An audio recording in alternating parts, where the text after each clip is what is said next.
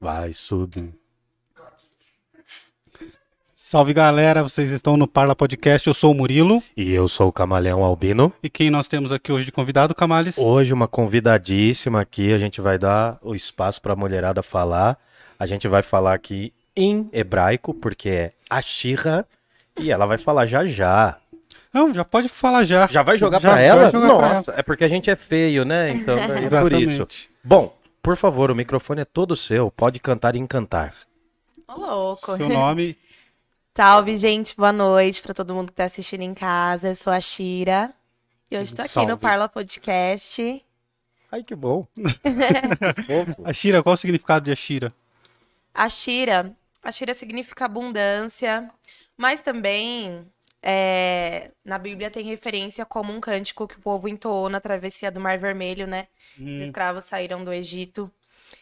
E, em resumo, também significa cantai, né? Então são duas coisas que estão atreladas diretamente comigo, com o que eu sou, com o que eu gosto, com o que eu almejo, né? Abundância e cantai. Da hora.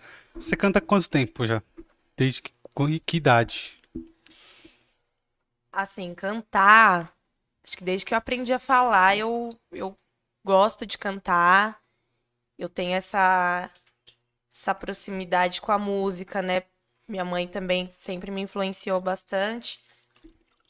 Gosta muito de música, de cantar. E minha família vem de um meio cristão, então é, a música gospel também fez bastante parte da minha infância, né? Então já faz tempo assim que eu me identifico com o canto. Mas é, trabalhar mesmo com a voz, com as músicas, eu iniciei em 2012 para 2013, meus trabalhos autorais, minhas primeiras apresentações, e desde lá eu venho aí evoluindo.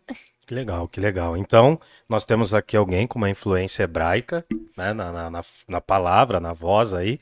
E eu queria saber o seguinte: ah, qual que você acha que foi o momento determinante? Assim, eu sei que você canta desde pequena. Uhum. Quem tem uma relação com a igreja, creio eu que seja ou evangélico ou católico aí, eu não sei.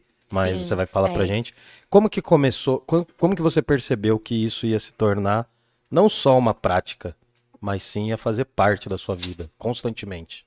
Quando que você sentiu? Uhum. Tem algum momento específico, um momento mágico? Tem fases, né? Tem, tem uma fase específica da minha vida. Eu, que eu acredito que seja ali na adolescência, quando a gente está descobrindo o mundo. É, realmente a música gospel me influenciou muito a explorar a música, a ter esse interesse. E aí, na- já na adolescência ali, eu começo, né, a ir em busca disso, de Pode crer. descobrir a musicalidade. Ainda dentro da religião ou não? Ainda dentro da Ah, religião, que legal, né? Mas- fala mais. mas quando a gente vira, fica adolescente, a gente fica rebelde e não quer saber de nada que ninguém impõe, né? Uhum. Então, o que me atraiu bastante pra descobrir a, a descoberta da música foram justamente os rolês é, de rua, de rap, essas festas locais que tinha lá no ABC, na minha região, né? Então, isso foi me atraindo bastante. Então, é, eu costumo sempre falar que, de fato, o rap me educou e me educa até hoje. Porque você perguntou sobre quando foi que eu percebi, né? É que- aquele clique, sabe Aquele aquela clique. virada? Aquela virada. foi, então, foi justamente é, nessa descoberta com o rap, porque ali é, eu vi que a minha realidade, é, apesar de ser difícil, né? Acredito que a maioria das pessoas no Brasil é de origem humilde, não é? A maioria do A nosso extrema maioria, é, imensa. não são pessoas que têm dinheiro, que têm grana, né? Então, é, é comum isso, a gente falar disso, né? Então, eu vim de uma família bem humilde e às vezes essa parada da arte passa meio que batido da nossa realidade. A gente acha que pode ser algo que não vai fazer parte, às vezes acha até meio fantasioso. Então, o rap, ele me possibilitou essa aproximação com, com a minha realidade mesmo. De me olhar e me enxergar, né? Porque eu tava vendo outras pessoas iguais a mim, fazendo, criando, sendo criadoras e acreditando em algo e fazendo arte, né? Uhum. Então, acho que foi a partir dessa vivência que eu tive, que eu passei a me identificar também como criadora, como compositora, enfim. É, identificar que eu, que eu era criadora de, de uma arte, de algo. E, que eu percebi, assim, de fato, que eu, que eu gostava, que eu queria levar aquilo comigo, né? Eu não sei se na época eu não tinha essa noção de, ser, de se seria meu principal foco a música, mas eu tinha certeza que era uma coisa que eu ia fazer sempre, né? Depois que eu comecei a criar, eu não parei mais. Entendi. E o rap, o, o hip hop, o movimento do hip hop foi muito importante para essa identificação, né? Para eu me sentir inserida dentro é, do meio artístico mesmo, me sentir uma pessoa criadora, vista, enfim. Entendi. Além das cordas vocais, você toca algum outro instrumento? Eu não toco. Ah, mas porque todo mundo de igreja tem muito Bonito como contato. você colocou, mano. É, porque as cordas vocais, as cordas vocais É é, um um instrumento, instrumento musical. também, E é. era, e era para as mulheres era proibido.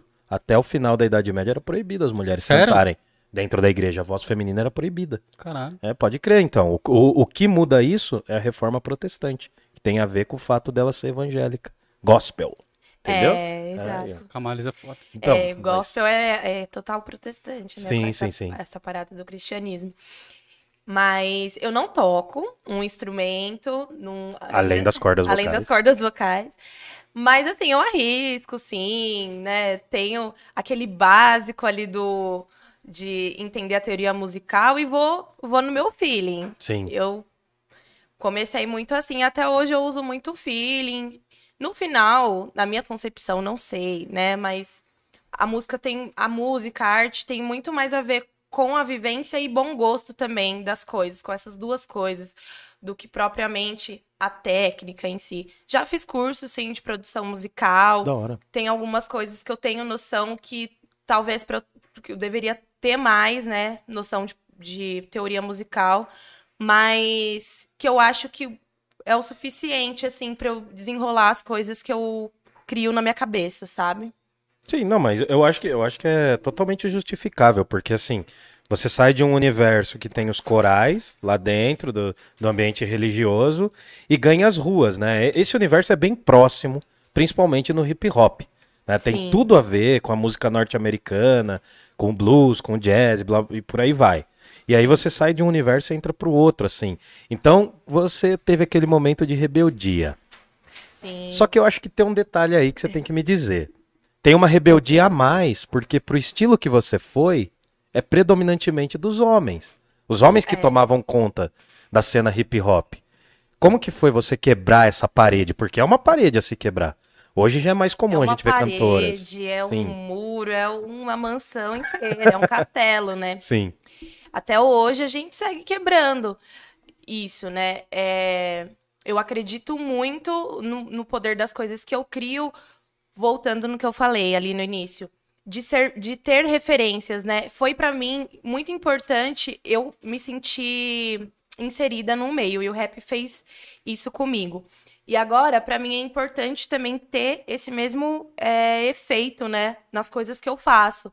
Então, Pra mim, o principal é conseguir é, propagar as paradas que eu faço, principalmente entre mulheres, e os aprendizados que eu tenho, tanto que meus trampos são voltados pra mulheres, minhas produções até hoje eu só produzi pra mulheres. E é uma coisa tão natural que a gente vê, tipo, pô, é, eu, não, eu não defini lá, ah, só vou produzir pra mina. Não. Foi uma coisa que foi acontecendo porque elas mesmas vieram até mim porque é isso, a gente precisa se sentir representada no espaço, com, que aquilo, com aquilo que a gente se identifica, se assemelha, a gente vai ter mais liberdade para chegar, para trocar ideia. Então, hoje em dia, eu sinto que o, o meu, a minha missão, assim, além né, de fazer a minha arte e tudo mais, também é expandir esse espaço. Porque eu não vou ficar falando mais sobre as coisas erradas que acontecem ou não, porque a gente tá em 2021, todo mundo tem internet, a gente sabe tudo que rola. É, esse discurso, pra mim, é, é foda. Já é. Assim, eu quero agora poder fazer, sabe? Poder realmente, de fato, abrir espaço para as coisas acontecerem. E, e é isso. É difícil, sim, é muito difícil, mas é muito possível. Tem muitas mulheres capacitadas hoje, se vocês pararem para prestar, prestar atenção, os clipes, as produções, as letras das mulheres são muito, muito fodas, são coisas muito bem feitas, coisas que mereciam ter muito mais reconhecimento. e que às vezes está lá, tipo, competindo com um cara que não teve uma produção tão boa, não teve uma, um resultado final tão legal, não tem um visual legal, mas o cara é um cara, né? E aí, tipo, só por isso. Tem mais visibilidade. Já, tem, já tá um passo à frente. Então, assim, a gente tem que se esforçar muito ainda para poder chamar atenção. Acredito que tá acontecendo esse movimento de, de evolução, sim, as pessoas estão pensando mais no que falam, no que vê, no que consomem, mas ainda não é tudo. Acho que ainda vai demorar e infelizmente, né? E qual que é meu papel dentro, tendo toda essa reflexão e dentro disso? É abrir esses caminhos, a fase que eu tô, o tempo que eu tô, a vida que eu tô vivendo hoje. Tô aqui na Terra, vivendo essas, esses episódios, então eu sinto que a minha parte nisso é abrir caminhos, possibilitar a igualdade, não só de mulheres, mas também de gêneros dentro de tudo isso, né? Sim, ah, que da hora, meu. E deixa eu perguntar, como foi entrar pra Som de Food? Então, Que é, entrar... um- é, desculpa, só que é um coletivo que só tinha só homens até homem, então. né? Sim, sim. É. Você que tá abrindo as barreiras, né? Um pouco também. Exatamente, né? Eu sou a única mulher, primeira, primeira integrante mulher, e espero que por enquanto, né? É, Mas também foi uma coisa que refletiu um pouco da minha caminhada pessoal, porque, como eu falei pra vocês, comecei cedo a gostar de música e do mundo do rap, dos rolês, né? É, Então, meus 14 anos eu já tava batendo cartão, sendo promoter de, de festa. Então, assim, em 2012 para 2013 comecei a cantar, me apresentar, e desde então ninguém ainda não fazia parte de um coletivo, ainda não tinha tido mesmo um suporte, né, pra desenrolar os trampos. Tava meio que ali andando com o pessoal e carregando experiências, querendo criar. E o que rola muito nesse meio, que é uma coisa que precisa ser falada, sempre quando tem mina que tá começando a cantar no meio do rap, tem os produtores, tem o pessoal, os beatmakers, pá. E comigo não foi diferente, aconteceu o mesmo, né? É, sempre rola essas propostas, vê que a menina tá querendo fazer os trampos. E rola essas segundas intenções, né? A escrotidão, né? A escrotidão, é, crer. isso, tipo. Então, eu fui passando muito assim por esse por esses momentos, né, de tipo entender todo esse rolê. E e fui entendendo todo esse rolê foi até uma das coisas que me engajou a querer produzir, né? É, aprender a fazer as batidas e tal. Porque a gente acaba meio que sendo barrado, né? Quer desenrolar os trampos, não consegue. Ser mulher é foda. É, é difícil, assim. Eu tô arrumando um jeito de falar pra não ser tão dura. Pode mas não falar. tem, mas não tem jeito no final de falar, né? Uhum. Tipo, você coloca em questão se o seu trabalho é bom mesmo ou se o cara tá te chamando só pra te comer. Tá te chamando só pra fazer um trabalho com você porque, sabe, quer te pegar. Então, essas coisas foram me colocando em questão, tipo, sabe? Será que meu trampo é relevante, né? Isso me bateu uma coisa de tipo assim, meu, é, preciso ser independente, eu preciso fazer meus bagulho independente de qualquer coisa, né? E aí eu fui nesse corre e tal. E assim, a gente vai amadurecendo dentro de tudo isso, vai aprendendo melhor a ter a percepção das coisas e da intenção das pessoas, né? Então, em 2019 surgiu o convite. 2019 ou 2020, Adalba? É, a gente 2020, quer saber né? quando você conheceu aquela figurinha que está para além das câmeras. ali. 2020, 2020. Ah, Surgiu o convite da Sound Food. Eu já acompanhava o trabalho deles. é, já tinha me conectado com o Nil também. pô, o Nil teve aqui semana Isso- passada, a gente. Você já tinha gravado com o Neil ou não? Ainda a não. Dorothy? Não. Mas Quando a gente tinha gravado com o BK, não, não foi? Não, não, não foi o BK, foi depois. Gravei não, com o BK. O BK eu do- eu gravei em 2016. Ah, é, então, mas você já tinha. gra- Ah, entendi, que da hora. Mas assim, o primeiro que eu me, me, me conectei mesmo foi com o Nil. Certo? Que não é. E aí, bom, né, diante de toda essa bagagem, de tudo isso, é, comecei a, a trocar ali com o pessoal da Sound Food e vi que era um, um selo da hora, que eram pessoas da hora. O Nil tem uma visão artística que eu admiro, nossa, muito. Ele é um produtor musical gigante, ele é um artista imenso, né? E eu me identifiquei muito nisso com ele. Eu falei, pô, que, que pessoas diferentes, né, pra frente, artistas que eu me identifico de fato, não só na arte, mas na forma de, de fazer as coisas, né? E, e aí o Nil me convidou pra fazer a Dorothy. Fui conhecendo o Mano, é restante do pessoal. som. O Adalberto, na hora que, eu, que ele abriu a boca, eu já falei, gente, amei. Vem aqui, vamos. Não sei se vamos- tem alguém que não gosta do É. Adalberto. Não tem. Ele vai aparecer de novo. Mano, Se, não- se tiver, nós quebra. participação verificada. Aí o Adalba já vai puxar aí, ó, a nossa propagandinha. Põe aí, Adalba. Aí, coloca aí, cuidado aí, com carinho aí, nosso loguinho. O avatarzinho nosso. Dos nossos amigos do Para, sabe? Aê.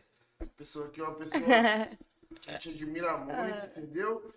E foi importante ela estar colando, tá ligado? A gente já tinha também essa, essa cobrança, tá ligado? Essa cobrança do nosso público, tá ligado? Com essa questão da gente ter uma mina que é falar, né, mano? É um selo que é só homem. A gente é machista também, não adianta falar disso aí, tá ligado? É. A gente tá todo mundo se desconstruindo. E com a Chile a gente tem aprendido muito, tá ligado? Foi uma, uma visão muito importante. Ela foi a escolhida pra cuidar do nosso pessoal. É, pode crer. É isso. Que da hora, que bom que ela traga abundância mesmo, cara. Que legal, isso é da hora, meu. Não, Isso é os- visão, os acho, meu. meninos são muito incríveis, a gente tem uma conexão legal. E são pessoas que, assim, estão na sede de fazer o bagulho. E a gente entra no estúdio, a gente esquece do mundo, toma nossas cachaça lá, produz e vai noite afora fazendo música, sabe? Então, foi algo muito importante pra mim, depois, principalmente nessa fase, assim, mais madura, de poder visualizar todo o contexto e falar, pô, só tem homem ali, mas é é um selo de rap que está me convidando para adentrar, ao mesmo tempo também tem isso. Nenhum outro selo, nenhuma outra é, um outro coletivo tinha é, me chamado para fazer parte ou me ajudado com os trabalhos. Então, assim, foi importante para mim. Foi muito assim significativo, né, ser convidada para o selo deles. E, e foi isso. E, e aconteceu mesmo da- dessa conexão meio que natural, né? Aí, quando a gente foi fazer a live do Nil, do Good Smell Volume 2, Sim. a gente, eu fui cantar Dorothy com o Nil. Eu deixei, eu esqueci meu HD, tava indo embora. Eu sou toda voada, sou esquecida. Aí o Adalberto veio atrás de mim. A cheira, seu HD, pelo amor de Deus, tá levando HD tal. E minhas coisas tudo lá, minha vida, né? Falei, Adalberto, meu Deus, obrigada. Você não, você não quer ser meu produtor, não? Pelo amor de Deus, tenho ninguém pra me lembrar. Não consigo. Aí ele, você tá falando sério? Eu falei, tô. Eu tenho produtor. É o famoso o quê? Contrato de zero reais. Aí, ó. Contrato da- Aqui é, é, a gente já tá estipulando essa fama, o contrato de zero reais. Você já Contrato jogou? de zero É uma Já arte. jogou? É uma arte. É uma tá. arte, é. Virou, virou, não virou, tudo bem, né? Aí, no outro dia, ele me liga. Ashira, você tava falando sério aquelas ideias mesmo? Já conversei aqui com o pessoal, não sei o quê. Aí eu falei, eu, no meu pensamento, falei, eita porra. Aí eu só virei pra ele e falei, tava, mano, tá falando sério. É isso aí, isso mesmo. Aí ele, não, então fechou. É isso, nós vai fazer uma reunião, você vai entrar na ação de Food Gang, nós tem que inaugurar essa parada. E foi o que aconteceu, e desde então eles vêm me fortalecendo, a gente vem evoluindo junto, tá sendo um processo muito da hora. Porque por mais que eu, eu já sou uma criadora e tal, às vezes eu me sinto, eu me sentia muito sozinha nessa questão de artística, né, de trocas e tudo mais. Você fazer parte de um selo, de um coletivo que estão fazendo a mesma coisa que você é muito da hora, você poder compartilhar os processos, pedir opinião, sabe? Ter essa liberdade, porque faz parte da nossa evolução artística, né? Eu tava fazendo muitos bagulhos sozinha, não, não tinha pra quem mostrar ali, tipo, né, quem eu confiasse, quem eu dasse um falasse, ah, essa pessoa vai dar uma atenção. Então foi muito importante também pro meu processo evolutivo. E não tem uma vibe também assim, por exemplo, eu acho que é muito importante assim, quando você tem várias pessoas trocando ideia, essas pessoas até podem contribuir com as críticas negativas também. Porque é Total. difícil de arrumar quem É, faz uma mano. crítica negativa, Porque né? assim, Se você mostra pra um amigo seu, ele sempre vai falar que tá bom, Exato. esse tipo de não coisa. chega uma hora que cansa, tipo, você vai apresentar seu som pra alguém, todo mundo fala, ah, legal. Mas você quer também ouvir um negócio assim, não, melhor aqui, faz isso aqui, Sim. puxa isso aqui, entendeu? Não, aí quando- Não tem essa parada? Tem, eu já, eu já tive mais isso. Hoje em dia eu já vou nas pessoas certas que eu sei que vão, que já en- vão entender, já entender meu contexto artístico e também são, conseguem ser críticas, né? Geralmente são produtores, produtoras, amigos meus que trabalham com isso e que de fato vão conseguir me dar uma orientação, sabe? Mas também é, um- é, é isso, é um processo também de descoberta, até você entender isso, porque quando a gente cria, é empolgante, né? A gente quer mostrar para as pessoas, Uhum. principalmente para amigo, tal. Mas nem todo mundo, assim, nem, nem todo mundo às vezes vai dar o feedback construtivo que você precisa. Então, hoje em dia eu procuro, né, ser mais fria com essa questão para poder é, aplicar ali na melhoria do resultado. Mandar pra galera certa, É. pra galera já avaliar mesmo na risca, assim. É, isso. Eu, tipo, eu vou mandar. O Nil é uma pessoa que eu gosto de compartilhar os, minhas guias. É, a Beth Sista também. A Beth Sista, minha amiga, um beijo pra ela. A Beth Sista é uma pessoa maravilhosa. Ela é produtora musical também. E é uma das pessoas que mais me motiva, assim, nesse corre. E também é uma dessas pessoas que eu mando pra ela e falo: Amiga, ouve isso daqui. Pode ser a brisa que for. E ela me passa o feedback, ela é bem concisa ali, ó, isso aqui não tá bom, isso aqui tá, não gostei. E o Nil também é assim, então, tipo, tem as pessoas certas que eu sei que vão me dar um feedback, vai ajudar ali a eu ir mais longe, né? Pode crer.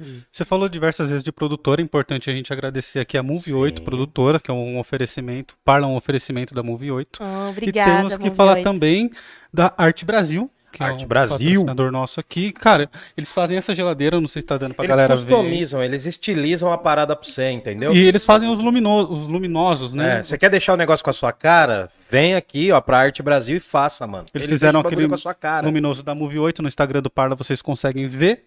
É, fizeram, adesivaram a geladeira. Eles adesivam até frota de carro, cara. É, então, mano. Você quer adesivar Fazem aí, banner. ó, vem aqui com nós. Aí.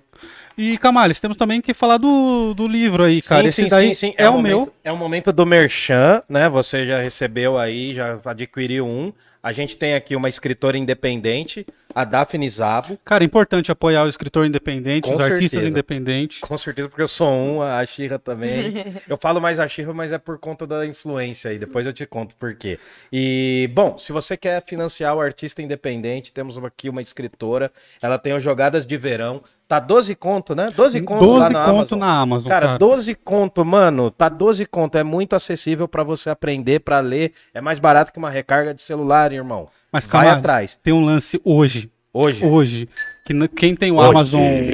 O Amazon Unlimited, eu não sei falar Unlimited. Unlimited. Tá de graça, mano. Ah, então tá, ó, vai lá, só baixar zerinho mesmo, né? É? Só baixar então, jogadas de verão, cara. Você quer ter um romance aí em que a expectativa tá toda debruçada num personagem e aí vai acontecer um negócio estranho com esse personagem. Então eu não posso falar o que é também, porque, pô, não dá spoiler. que ler, livro, tem que né? ler, tem é, que que ler. Nem, é que nem você lança uma música, a galera fala, não, a música é isso, isso, isso. Daí acabou.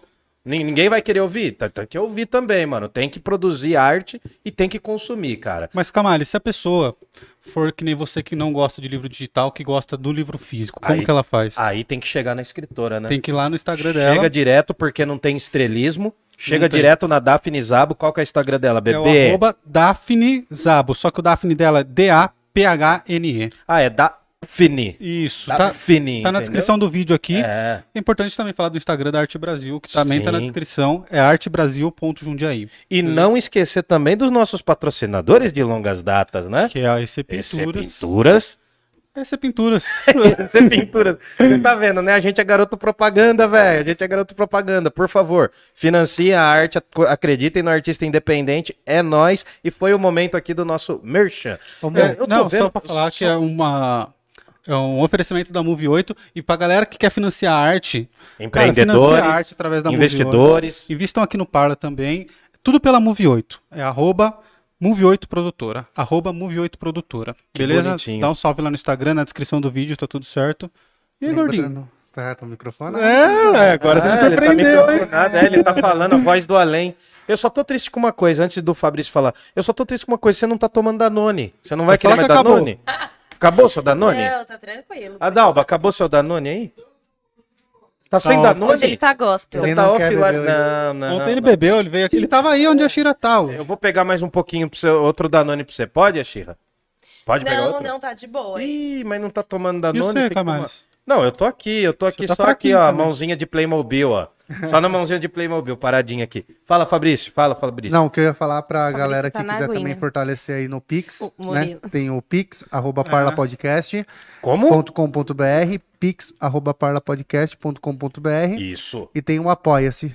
Que é o apoia.se barra Parla Podcast. É, o Apoia-se você vai financiar mensalmente, então é apoia.se barra Parla Podcast. Você vai financiar mensalmente com uma quantia especificada lá. É bem acessível, velho. A gente não tá pedindo milhões ainda. Ainda. Ainda. E lembrando- E o Pix é avulso. Diga, Fabrício. Lembrando também que a gente tem o Superchat, quem quiser fazer pergunta. Ui. Dá um Quem salve lá no Superchat. puder também pode fazer perguntas aí.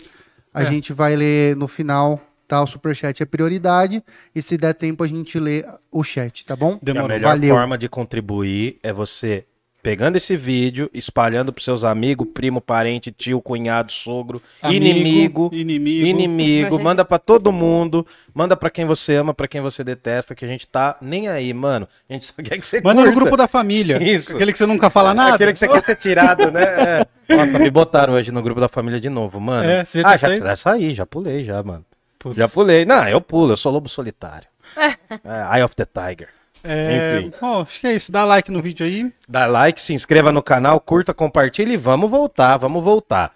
É, eu queria saber o seguinte, tipo, como é seu processo criativo, tá ligado? Eu, cê- eu já vi que você pergunta aí algumas coisas, pega umas Posso referências. fazer uma antes? Faz, bebê. Pra pegar o link que a gente já tava falando? Então eu vou tomar um danoninho, vou Tá. puxar um danoninho aqui pra gente. Qual Você a não vai beber, não? diferença entre fazer parte do, de um coletivo e trabalhar sozinho, assim? Fora, fora isso de, de você ter pra quem mostrar. o- Uhum. Eu acho que com certeza é a visão dos processos, né? Com a Sound Food, eu consegui aprimorar me- meus processos de lançamento, é, coisas que eu não, não fazia sozinha, né? Questão de organização mesmo, de Prazo. gerenciar todo prazos, pensar até numa arte visual melhor, né? Ir atrás dessas, dessas coisas. Então, com certeza, eu consegui organizar melhor o meu trabalho para ele acontecer e sair bonitinho, porque a gente sabe que precisa ter uma divulgação antes, precisa ter um visual legal, precisa ter todas essas estruturas. Sem prazo também é meio difícil, né? Então, acho que nessa questão, assim, foi algo que, que foi uma das coisas principais. Eu padronizar, assim, meus lançamentos e pensar em tudo isso. Ah, que da hora. Da hora. Da hora, Pode, da hora. pode fazer a sua. Não, eu queria saber, dentro disso também, porque é o processo criativo. Eu, eu, eu arrisco escrever umas paradas, mas não é música, assim. Eu faço umas músicas, mas não, é outra, é outra pegada. É bem mais simples, enfim. Só que, assim, uma coisa que me pega muito, porque eu gosto de escrever mesmo, né, é, é o processo criativo. É uma coisa, é a primeira, é, é- sempre eu gosto de, eu gostaria de começar todas as conversas com artistas, independente do que ele faz, se ele pinta um quadro, se ele escreve um livro, se ela canta, enfim, é o processo criativo, porque pelo processo criativo dá para entender a pessoa. Você falou, ah, agora com a Sound Food eu me exijo mais. Então ter prazo é bom. É, é legal às vezes ter prazo, porque tem aquele, Sim. tem aquela pessoa vindo na, na sua cola e falando, e aí, vai entregar não? Cadê? Cadê? Tá pronto? Tá pronto? Não tá pronto? Cadê? Quantos textos faltam? Eu recebo direto essas, essas tretas por conta da escrita. Então eu queria saber do seu processo criativo. Como funciona você criando? Qual que é a pegada? Como que você... Você pega um filme, pega uma referência. Eu sei que a criatividade brota. Então como que é a sua? Que doideira, né? Eu não sei ainda definir um padrão pro meu processo criativo. É, Porque acaba acontecendo de diversas formas e jeitos diferentes. E principalmente, assim, ultimamente, que nem eu falei, né? A gente tem organizado mais essa questão do lançamento dos trabalhos, então é, é diferente você trabalhar com prazo e sem prazo. E quando você não ter, é diferente também, você não tem algo para aquele prazo ainda, mas você já tem o prazo, ou você já tem algumas coisas e também tem os prazos e saber distribuir isso. Então, é meio maluco assim, né? Eu vou seguindo um pouco da, da- um pouco de demanda, aquilo, um pouco de droga, um pouco de salada. Vou Eu seguindo- tenho essa figurinha. É boa essa, é boa. Vou seguindo um É pouco boa. da demanda e vou seguindo um pouco também do meu feeling. Mas, assim, o processo criativo em si, é... eu... Bom, o que, que eu vou falar do meu processo, gente? É muito doido. Eu crio diversas situações. Porque às vezes pode sair o A beat ordem de primeiro. criação, entendeu? né?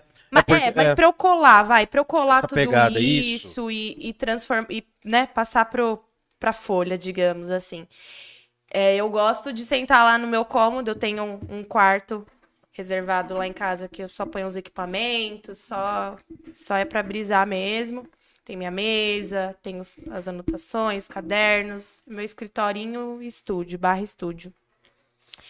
Então, eu gosto de, se- de- de sentar lá e tem que estar organizado. Nossa. Eu- Tem que estar limpinho. Quarto, tá arrumado, bem. quarto arrumado? tem que estar bem, tem que estar confortável. É, e eu vou criando, tipo, eu crio muito é, em cima do beat, né? Tem gente que, que já vem escrevendo os versos antes. Eu tenho mais essa coisa de criar já em cima da música. Porque eu gosto muito de criar melodias a- além das rimas e tal, do flow de rima. Eu gosto muito de ver ah, qual tom que tá a música e tal, e, e criar uma melodia ali em cima, né? Então, geralmente, eu, eu gosto de ter primeiro o beat ou instrumental pra começar a criar. E aí, é, eu ligo o microfone. eu ligo o microfone e vou destilando assim, ó. Tipo, vou nos freestyle, né? Eu não sou muito de escrever, de preparar a escrita pra cantar. Eu vou já criando a melodia na cabeça, já juntando a letra, a ideia, tal. E vou gravando, vou captando as ideias ali que eu tenho. E aí depois eu escrevo, vou gravando. Aí sim, vou escrevendo. Você grava Mas direto no computador já, assim. direto né? no Ah, computador, já. Já imagina. Ou às vezes imagina a melodia só, não veio ainda a palavra, então vai no tananã, nananã, nananã, Ah, vai no lelele, lelele, vai ali, desenha a melodia e depois venho nessa construção das palavras, sabe? Então é- eu gosto muito de sentir a- o, o feeling daquilo, daquele instrumental. Acho que é o ponto inicial pra mim é o instrumental.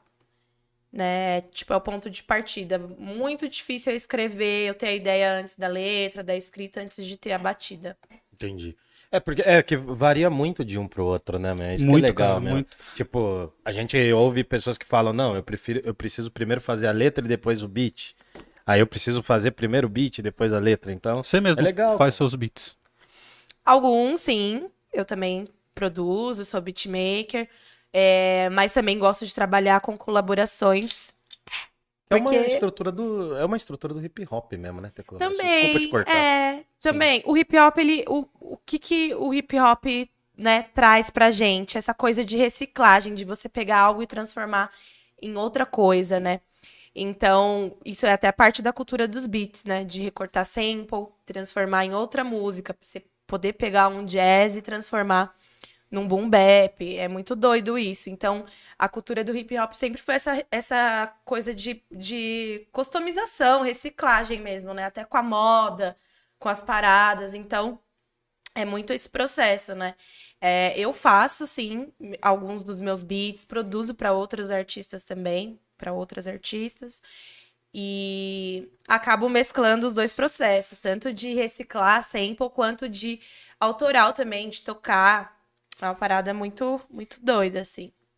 Mas também trabalho com outros produtores, porque acredito que é isso. A gente não tem que ter barreira musical. Pelo menos eu, pra mim, é, eu tento não pôr essa barreira musical, né? Então eu gosto muito, tipo, quanto mais diferente for o rolê do cara, e eu, nossa, ele é bom, a pessoa é boa, a mina é boa, tal, vamos trampar, sabe?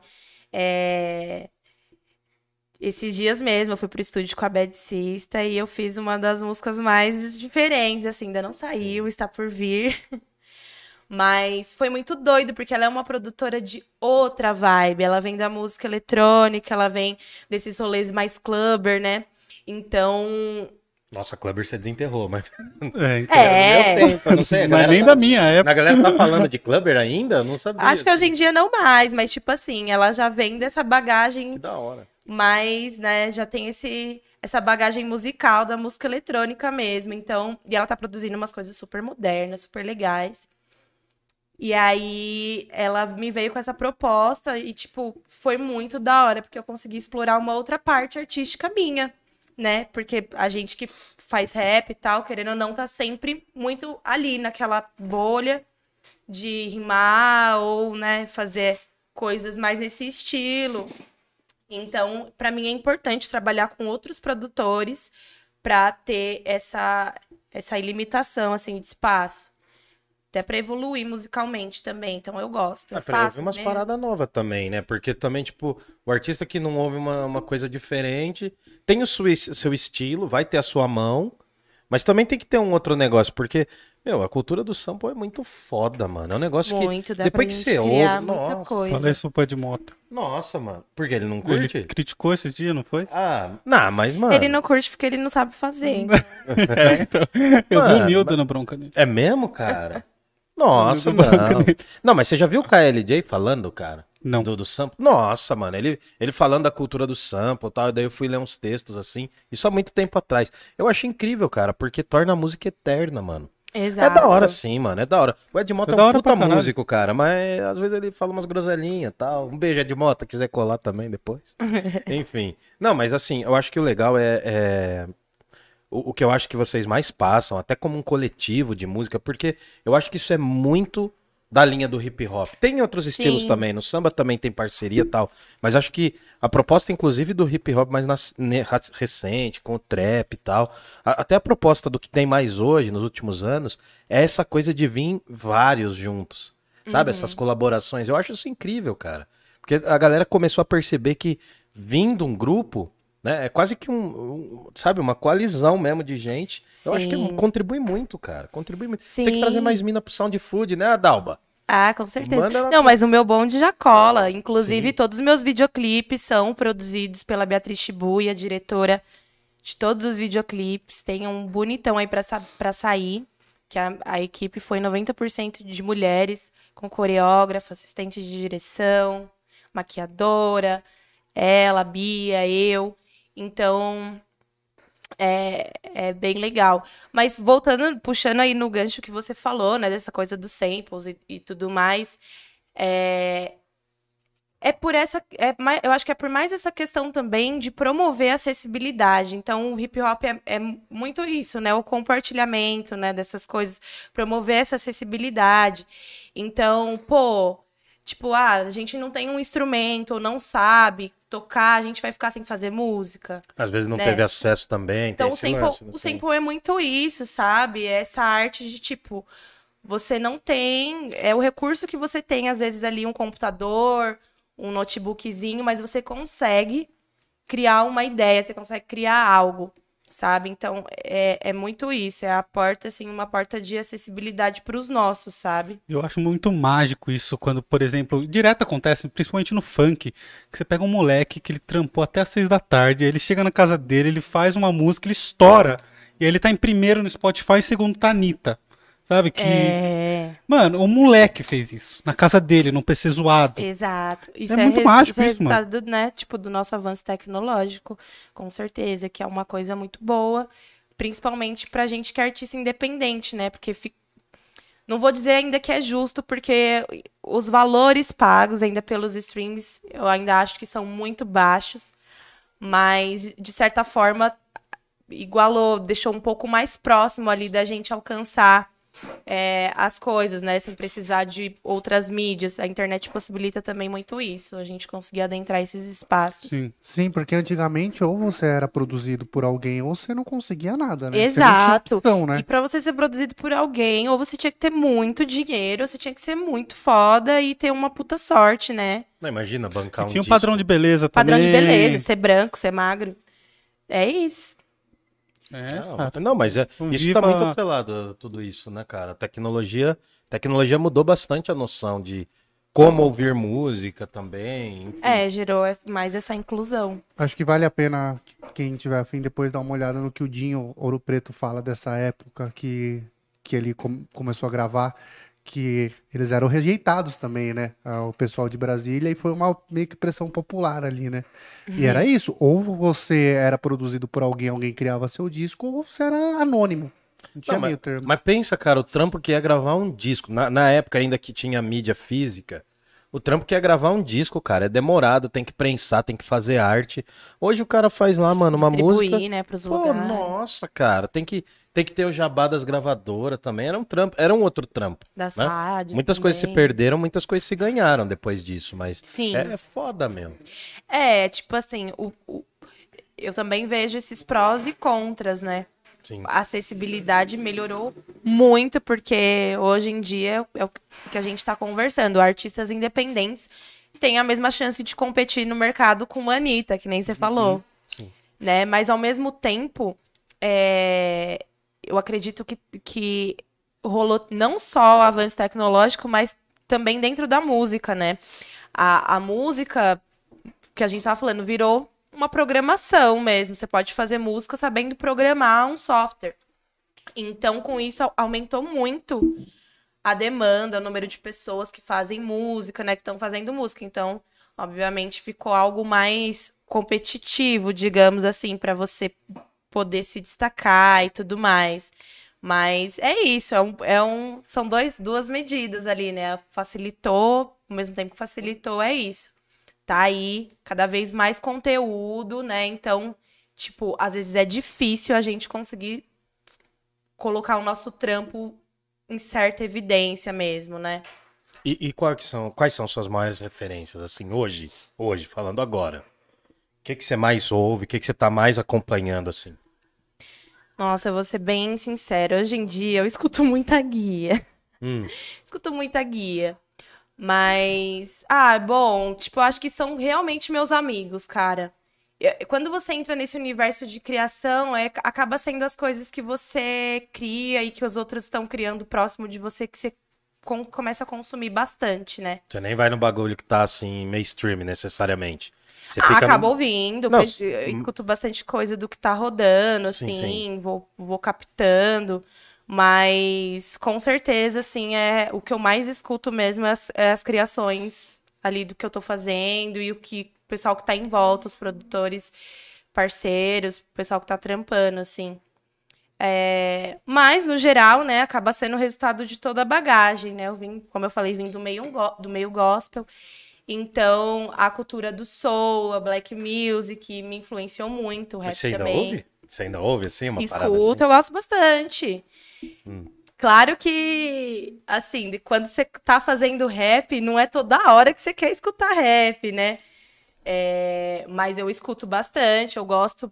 Na verdade, hoje em dia eu fico pesquisando lá, eu e o Vini, meu parceiro, pesquisando, fazendo pesquisa no SoulSeek, ouvindo uma porrada de coisas diferentes de várias regiões do mundo, de várias épocas. A gente baixa muito coletânea de trilha sonora de filmes antigos, foda, de né? novela. É, esses dias a gente estava escutando umas músicas japonesas com sintetizadores, assim, da década ali entre ano 80 e 90. Então a gente come- tipo, começa a migrar mais para essas coisas de, de destravar a pesquisa musical, né? Porque aquilo ali que já tá rolando no mainstream já é. Você já sabe, você já. Já tá direto, Você né? quer evoluir também ao mesmo tempo o seu trampo, então você vai ouvindo um- uma caralhada de coisa. Não, mas é da hora, mano. O universo da música é infinito, cara. É uma... É um bagulho... É uma árvore que não, não tem fim com galho, não tem cara. fim, não tem Nossa, fim. acho muito louco isso. Ô, ô Ashira, quando você vai produzir, você pensa nisso de que tá rolando agora com, com as redes sociais, de precisar ser curto, de precisar, sei lá, de repente ter algum espaço para encaixar dancinha, alguma coisa do tipo assim, um refrão específico para isso. Você pensa nisso na hora de você produzir ou não? Então, agora eu tenho começado a pensar mais, né? Por conta disso, né? É, a internet é predominante aí na nossa vida, em todas as, as coisas que a gente faz, até inclusive no trabalho, da maioria, assim, da- das pessoas, né? Então, a gente acaba pensando também nisso, né? Faz parte do nosso. de vender nosso peixe mas não é uma prioridade dentro do meu trabalho. Mas eu tenho começado a pensar mais nisso. De tipo, a duração da música, que nem você falou, É, Claro que tem músicas que eu, eu penso assim, meu, essa música não dá, ela tem que ser longa, a vibe dela é essa, foda-se quem falar o contrário, né? Eu senti que é isso aqui. Mas eu costumo, né, prestar bem atenção nos mapas, porque quanto mais, hoje em dia, quanto mais curto for, mais a pessoa vai repetir a música. Hum, tem isso. Então a gente pensa, assim, nessas estratégias, nessas coisas, mas também tendo aquele cuidado pra não. é, deixar de ser algo com a minha cara, sabe? Eu, eu vou até ali onde eu, onde eu, onde eu consigo, né? Na minha, dentro da minha margem. É, principalmente expressão corporal, dança, que nem você estava falando, é algo que eu tenho inserido mais nos meus trabalhos. Então eu acabo pensando assim, Pode crer. na hora de produzir. E quando vem os próximos trabalhos? Eita. Pode falar, Então. Dalva? Olha lá, a Dalva tá ali, ó. Olha, esse ano solo é um mistério. Vocês vão descobrir logo menos. Mas vai ter, som, é, vai ter Food Station 2. Mano, Vai ter quando Food... sai? Não podemos falar ainda também. Vai que cola. É uma, é uma conversa cifrada aqui, vocês estão vendo, né? A Não, conversa Não, a cifrada. gente vai divulgar logo menos. A gente tá trabalhando aí pra lançar a data pra vocês. Mas, ai, já tô ansiosa porque tá bem bonito. Tá pronto, não tá? Tá praticamente pronto. Olha lá, ó. É, O essa músico é liso, ó. Praticamente É liso. pronto. Tá quase lá. Tá quase lá, então. Mas daí Tá vem com legal. tudo, vem com tudo com os shows também, com agenda. É, certo? então, assim, essa é a assim nossa que dá uma ideia. liberada mais geral, como é que dá, como é que tá isso daí? Tá pensando também? Não, essa é a nossa ideia de, é, pô, provavel- provavelmente a gente vai lançar a Food Station esse ano, né? Essa é a única informação que eu tenho. E se rolar mesmo esse ano, a gente já tá vendo essas, essas possibilidades de shows ainda pra esse ano. Pelo menos um, né, gente? Pra, Ah, pra Pô, fechar, né? só pra, só pra fez, né? comemorar esse lançamento aí da Food Station 2, pô. Não, Não, mas o seu, o seu tem lançamento pra vir, não tem? O meu lançamento, gente, esse ano, é, como eu quero vir com algo mais trabalhado, esse ano eu não vou mais lançar nada por enquanto. Você lançou Meu, uma meu. recente, né? Lancei, lancei a pouco em pouco. Sim. E agora eu tô dando uma pausa pra trabalhar mais em algo mais fechado, ou um EP, um álbum. Tudo isso vai virando durante o processo, né? Mas eu tô nessa fase de, de criação mesmo e juntar as coisas. E aí, ano que vem, sim, vem, vem bastante coisa. Como você expandiu o lance da, tipo, você não pensa só a música agora. Você também pensa o lance bastante do figurino, tem o Ah, lance tem da isso, mulher. Você pensa Não, porque, tudo, porque, é um bagulho, porque é um bagulho da hora. O que eu vou falar agora não é na maldade, mas tem o lance da vaidade da mina. Querer colocar um bagulho diferente ali, um estilo diferente. Uhum. Que é, um- é uma vaidade do artista, mas no caso de vocês, Sim. vocês querem se sobressair com vários rolês também. Então você pensa, hoje você, você, ah, depois desse lance todo da pandemia que bugou a cabeça de todo mundo e a vida, você tem pensado, por exemplo, a sua arte com mais aspectos, assim? Também o figurino, também o estilo, o que, que você pretende? Tem uma vibe assim mais estética da- do corpo, assim, tipo, ah, o que, que eu vou botar aqui pra parecer diferente do, do enorme montante de gente que tem, tá ligado? Sim. tem, você pensa isso? Eu, eu vi que você também tá trabalhando com arte cada vez mais, assim, com quadros, umas paradas assim, uns desenhos, enfim. Conta isso daí um pouco. eu acabo pensando também, em- na verdade, em tudo, né? Tendo uma, visi- uma visão geral, assim, do meu trabalho, do que, que eu quero pôr pra fora, né? Eu tento ao máximo imprimir isso. É, E não, e não só com, com a música, né? Eu me considero uma criadora. E ponto, assim.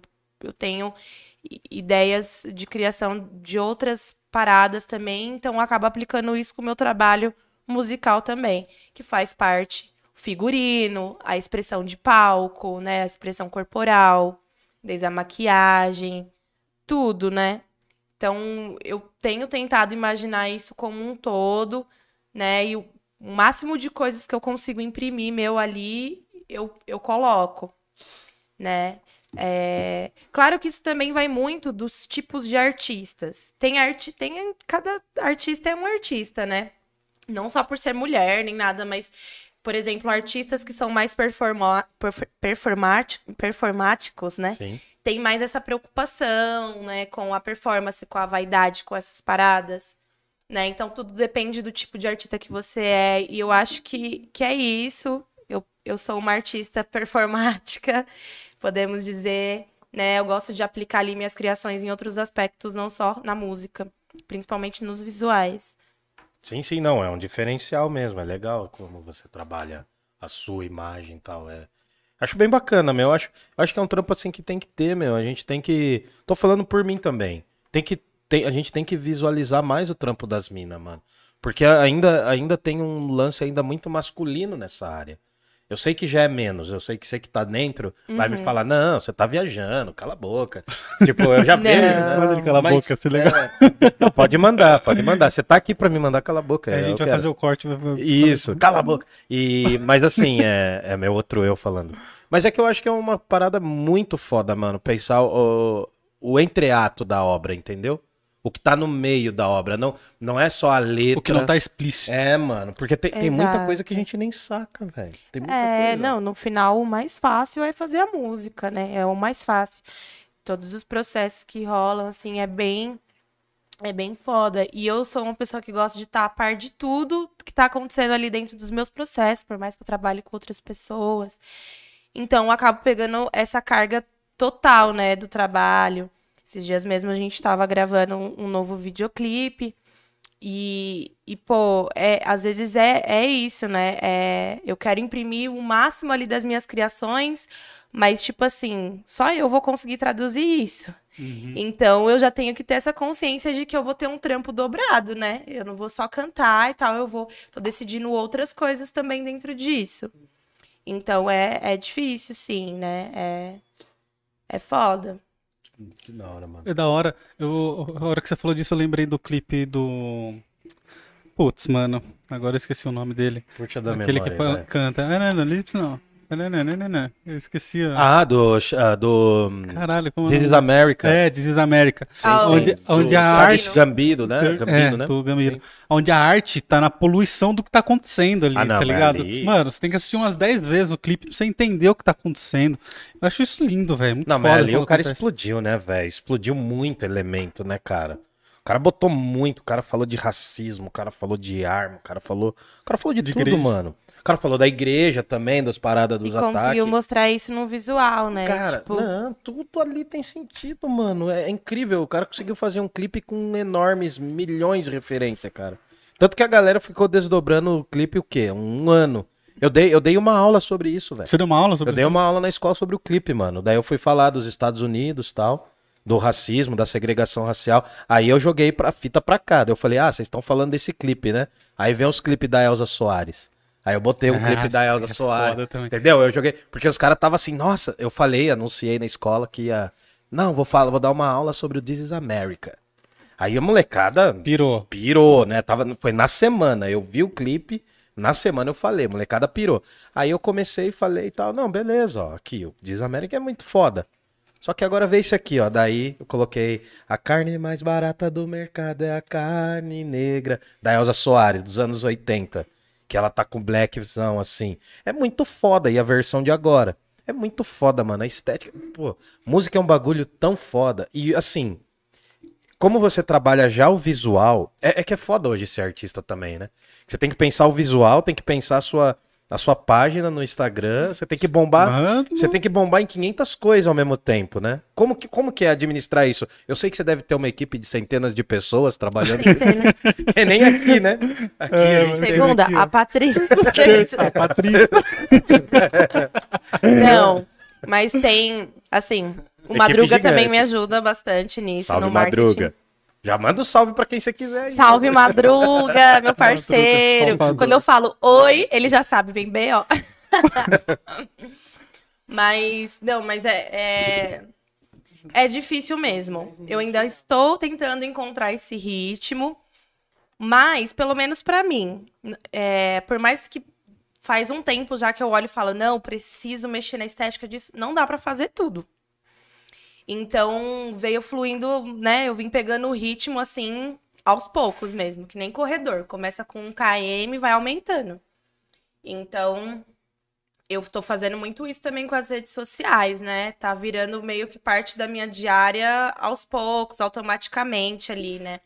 É, tô me habituando a postar os conteúdos, a preparar eles, porque no final é tudo a linguagem, o que eu quero expressar, né? O que eu quero passar.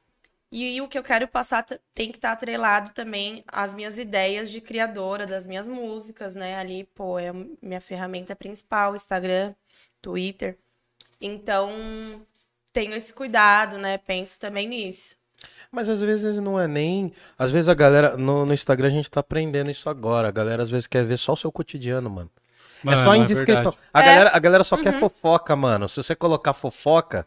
Assim, não, não qualquer fofoca. Vai do seu tipo aí de estilo, mas. É só você colocar seu cotidiano, mano. Isso ajuda muito, tá ligado? E é um a galera é quer um- ver, É mano. um conteúdo, conteúdo fácil de criar. E, E a o gente demorou um pouco mano. pra aprender isso, porque assim, a gente ficava se esforçando pra criar um conteúdo foda, informativo. Uhum. Mano, o cara não quer, ele quer ver você brincando com seu cachorro. É, tá ligado? mano. Ele quer ver. É, Né, no nosso caso do podcast, né? A gente tá nessa também. É, tá, a gente tá nesse corre aí, monstro. E é assim que funciona. E às vezes sai uma parada lá, né? E você só lança, sai. As fotos estão lindas, maravilhosas, o lançamento tá lá. Mas, pô, cadê o público esperando, né? Durante o processo você não contou sobre aquilo, você não, não comunicou, né? Que você tava fazendo e, e você não compartilhou, né? Essa ânsia, essa ânsia pelo Não, trabalho. Criar né? o hype.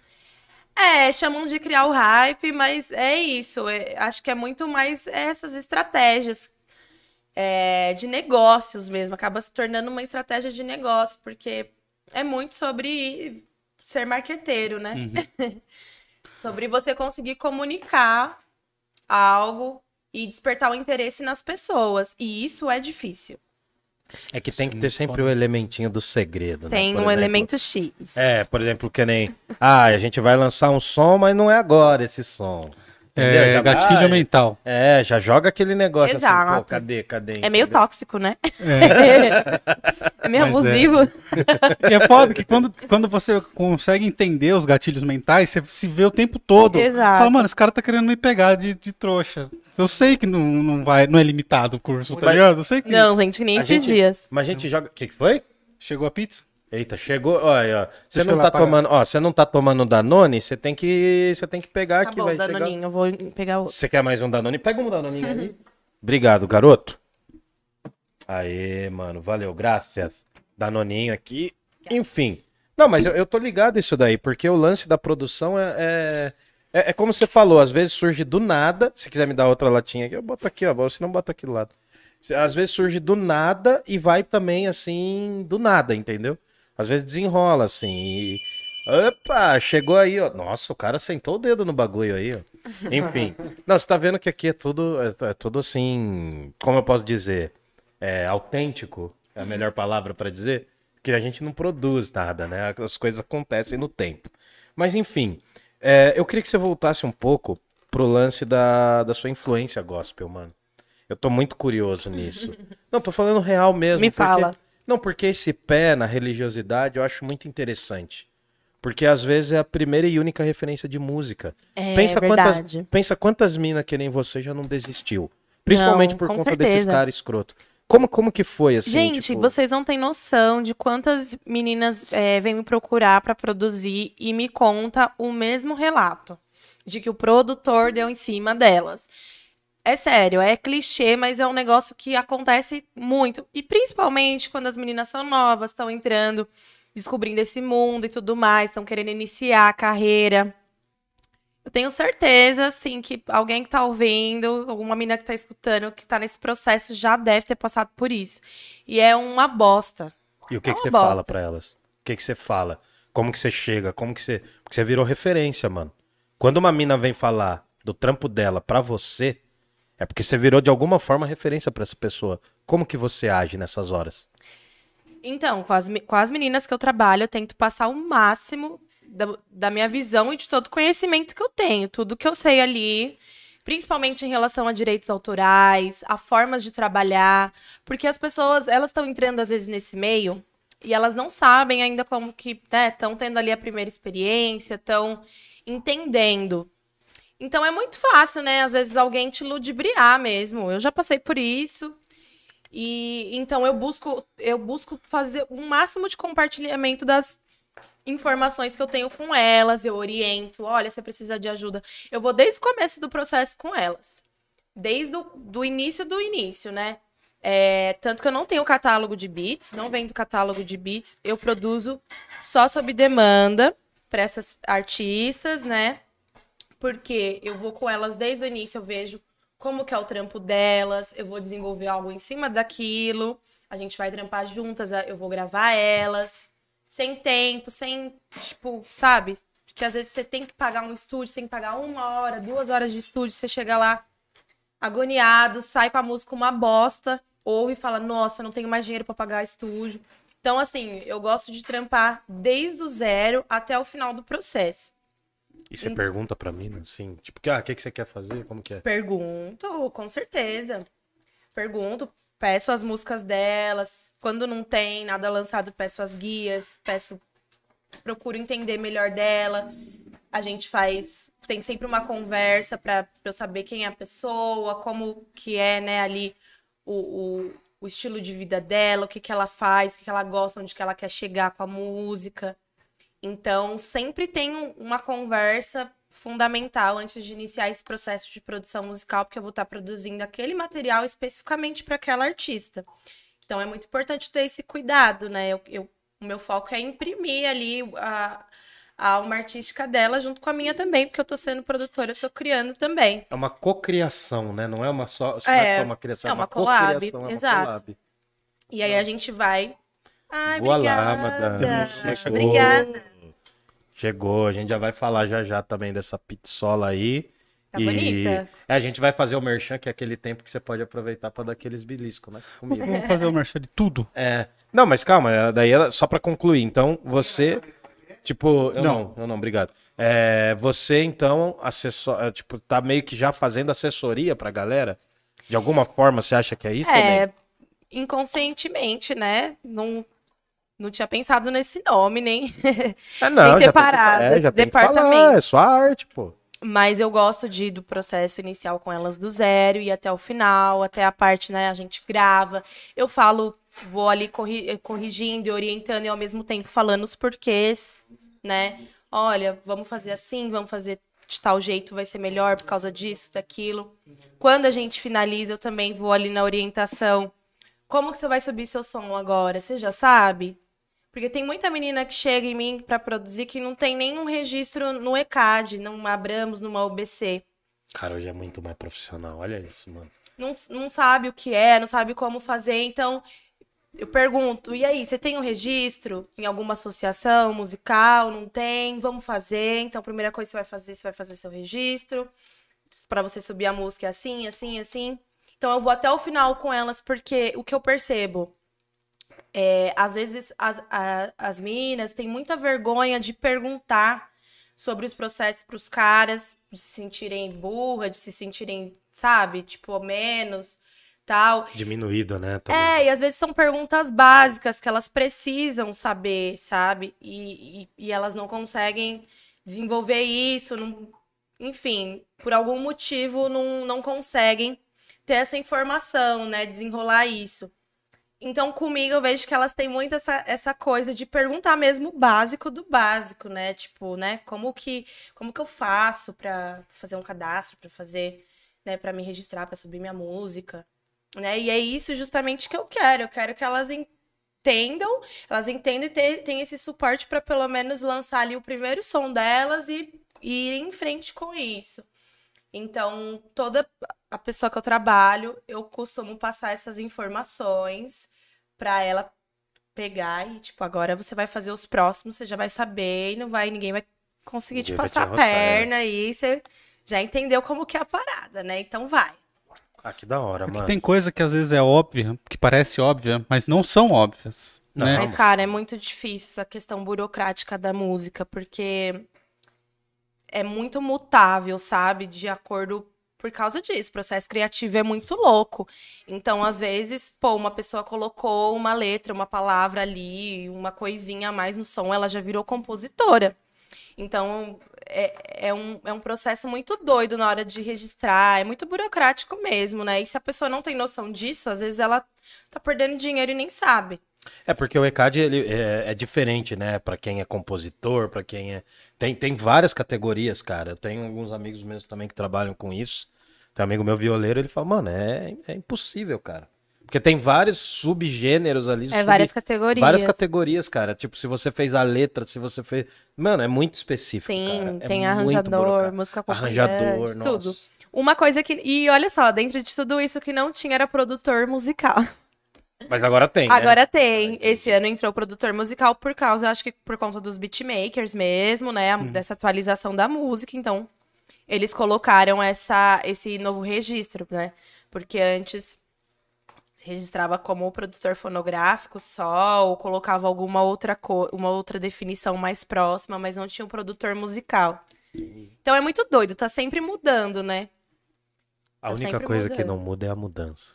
É verdade. A né? única, a única coisa que nunca Quem muda é a falou isso? mudança. É, eu. Agora, não, quem me dera, quem me dera. Foi Aristóteles, mano. Aristóteles. Louco. Aristotel. É a única coisa que nunca muda é a mudança, velho. Pensa, mano, tá sempre mudando, ela nunca muda. É nóis, né? Não, agora a gente tá aproveitando esse momento aqui também pra dar uma paz pra Xirra. A Shira. Pra gente dar aquela divulgada, pra gente falar dos nossos patrocinators Cara, nosso, e patro... oferecimators. o né? nosso patrocinador aqui que colocou a gente hoje Opa, dig. é a Arte Brasil, velho. Eles A Arte Brasil, eles customizam. Com a gente hoje, eles customizam, eles adesivam as coisas, porque parece ser fácil adesivar, não é. Não é fácil. é, não é, não é a figurinha, né? Não é a figurinha que você coloca, aquela, aquela tatuagem de. Tem ainda tatuagem de Da chiclete? Copa do Mundo. É, não, Sabe não. aquele álbum que você colou a vida inteira tudo torto? É, né? Você nunca, você nunca colou os negócios certos, você vai querer colar depois de burro e não dá Eu certo. tenho uma história Ah. que eu trabalhava numa escola de mergulho. E aí o meu chefe, eu tinha 16 anos, mano. Ah. Meu chefe mandou limpar a geladeira. Você foi comer, né, gordinho? Ele comeu a geladeira. Não, aí eu abri o freezer e, e sabe quando tem muito gelo no freezer? Era uma puta geladeira velha. Sim, sim. Só que, mano, ela era linda, adesivada com o logo da escola, pra geladeira grandona. E aí eu tive a brilhante ideia de limpar o, o grosso do gelo do freezer com um martelo e uma faca. Nossa, você come lixo, mas tudo bem, vamos lá. Aí? Mano, deu cinco minutos, eu furei o fundo da geladeira, vazou um gás na minha cara, Nossa, velho. Putz. entrou água no motor, perdeu a geladeira, mano. E você foi mandado embora. Eu não fui mandado embora Por naquela pena, época, por foi pena. depois. né? É. Mas eu já fiz isso, já, já, já achei que foi. Já tive a brilhante ideia de limpar uma geladeira com uma faca e um martelo. Nossa, mano. Era só Não. tirar do tomada e deixar o gelo derreter, né, cara? É, não, eu dava umas colheradas. Eu tive uma geladeira bem Chernobyl já, na época da faculdade. Tinha uma geladeira que não tinha porta no freezer. Hum. Então o gelo dava uma pequena extravasada, tá É, ligado? pode crer. O gelo chegava, o gelo chegava até onde botava os ovos, tá ligado ali? Caralho, Então, mano. nossa, mano, teve um dia que tava fechado, virou um iglu e ficou um feijão lá, um feijão congelado. Nossa. e aí cara. morou ali também. Não, ele ficou um tempo, daí era República. Então, Nossa. tipo, o brother meu foi viajar, foi final de ano, o brother meu foi viajar, só que eu esqueci umas coisas lá. Uhum. Eu voltei uma semana depois porque eu já tava nessa ideia de dar um limpo nas coisas. Meu Deus, mano, tava um bolor o bagulho. No gelo, cara, o negócio tava muito feio. Mas eu tive que quebrar ainda, assim, foi meio Bear Grylls, tá ligado? Pode Foi meio descoberta. Mas, Bom, então, mano, que, que, que a lição a gente deixa aqui? Se você for fazer, A gente contrata não, primeiro a gente nem fez fazer. o merchan. Primeiro a gente nem fez o merchan. A gente falou de coisa. Só- só. Faz o merchan agora. Da Arte Brasil. Arte Você Brasil. precisa de uma. de adesivar alguma Ali, coisa. se ó, o Clodovil, precisar- o Clodovil já ensinou, fala pra câmera. É Clodovil é que é ensinava. uma conversa, entendeu? Eu sei. Então, se vocês precisarem de ade- adesivar qualquer coisa, você entre em contato, eles produzem um adesivo, eles Arte produzem Brasil. faixas. Isso, Arte Brasil. O Instagram deles está aqui na descrição, é artebrasil.jundiaí. Eles fazem faixas, fazem banners, eles Adesivam adesivam carro. carro, mano. É, Carro. Às vezes o cara tem uma pequena frota aí de uma microempresa, uma pequena empresa, e quer adesivar, é nóis, olha lá, só vê lá. A- adesivar o dragão branco, Com o logo do Parla. o logo do par. É, se você quer é, adesivar aí, ó, se você quiser fazer um adesivo do Parla Podcast, também tamo aí. Artes Brasil, né? Artes Brasil. E eles Aí. fazem também os luminosos, cara. Ah, Fizeram aqui da Movie 8. É muito foda, muito, muito louco. Então, beleza, No mano. Instagram, Arte quem quiser Brasil. ver, tem lá. Tá na descrição, a gente vai botar aí depois as informações futuramente, pode ficar Já tá, tranquilo. já tá. Já, Já tá, tá, bebê? Olha, Já tá. eu gosto assim, você é trabalho, A mano. internet é rápida. É igual o Murici fala, mano, aqui é cuidado trabalho. Que, cuidado que essa frase também pode ser usada É. Não, não, eu falei, já falei a referência, Murici, Ah, mano. sim. Murici Ramalho, aqui é trabalho. E qual é o, o- a outra jogada aí, Não, a outra jogada é é que jogadas nós, de verão. nós estamos aqui na jogada de verão. É uma jogada futebolística, mas sobretudo literária. Né? Aqui, se você tiver interesse, fala com a Daphne Zabo, se você quiser adquirir o livro físico. Eu gosto de livro físico, mano. Eu acho é um perfil também. meu, é um perfil meu, eu gosto de comprar livro, sou a louquinha dos livros, tá Eu ligado? gosto de ler antes de dormir, É, e aí a luz então. da, do coisa me atrapalha um pouco. É, não dá Mas- pra ler depois de dormir, mas tudo Não, bem. antes de dormir, desculpa. Ah, então- Mas, tá sabendo nada. é, você vê quando você pega o cara na mentira, né? Nem É, lê pega porra nenhuma. É, enfim.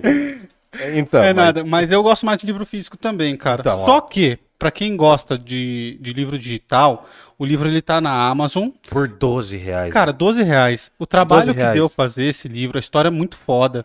Não, o trampo 12 é reais não é trampo, mano. Eu tô falando isso agora, é, é mil por cento autêntico, mano. Também sou escritor independente. Escritor hoje é que nem os beatmakers, que nem os produtor musical. Tem que dar os corres sozinho. Então financie os artistas próximos a você, mano. Porque são aí. os caras que você vai poder xingar na balada, tá ligado?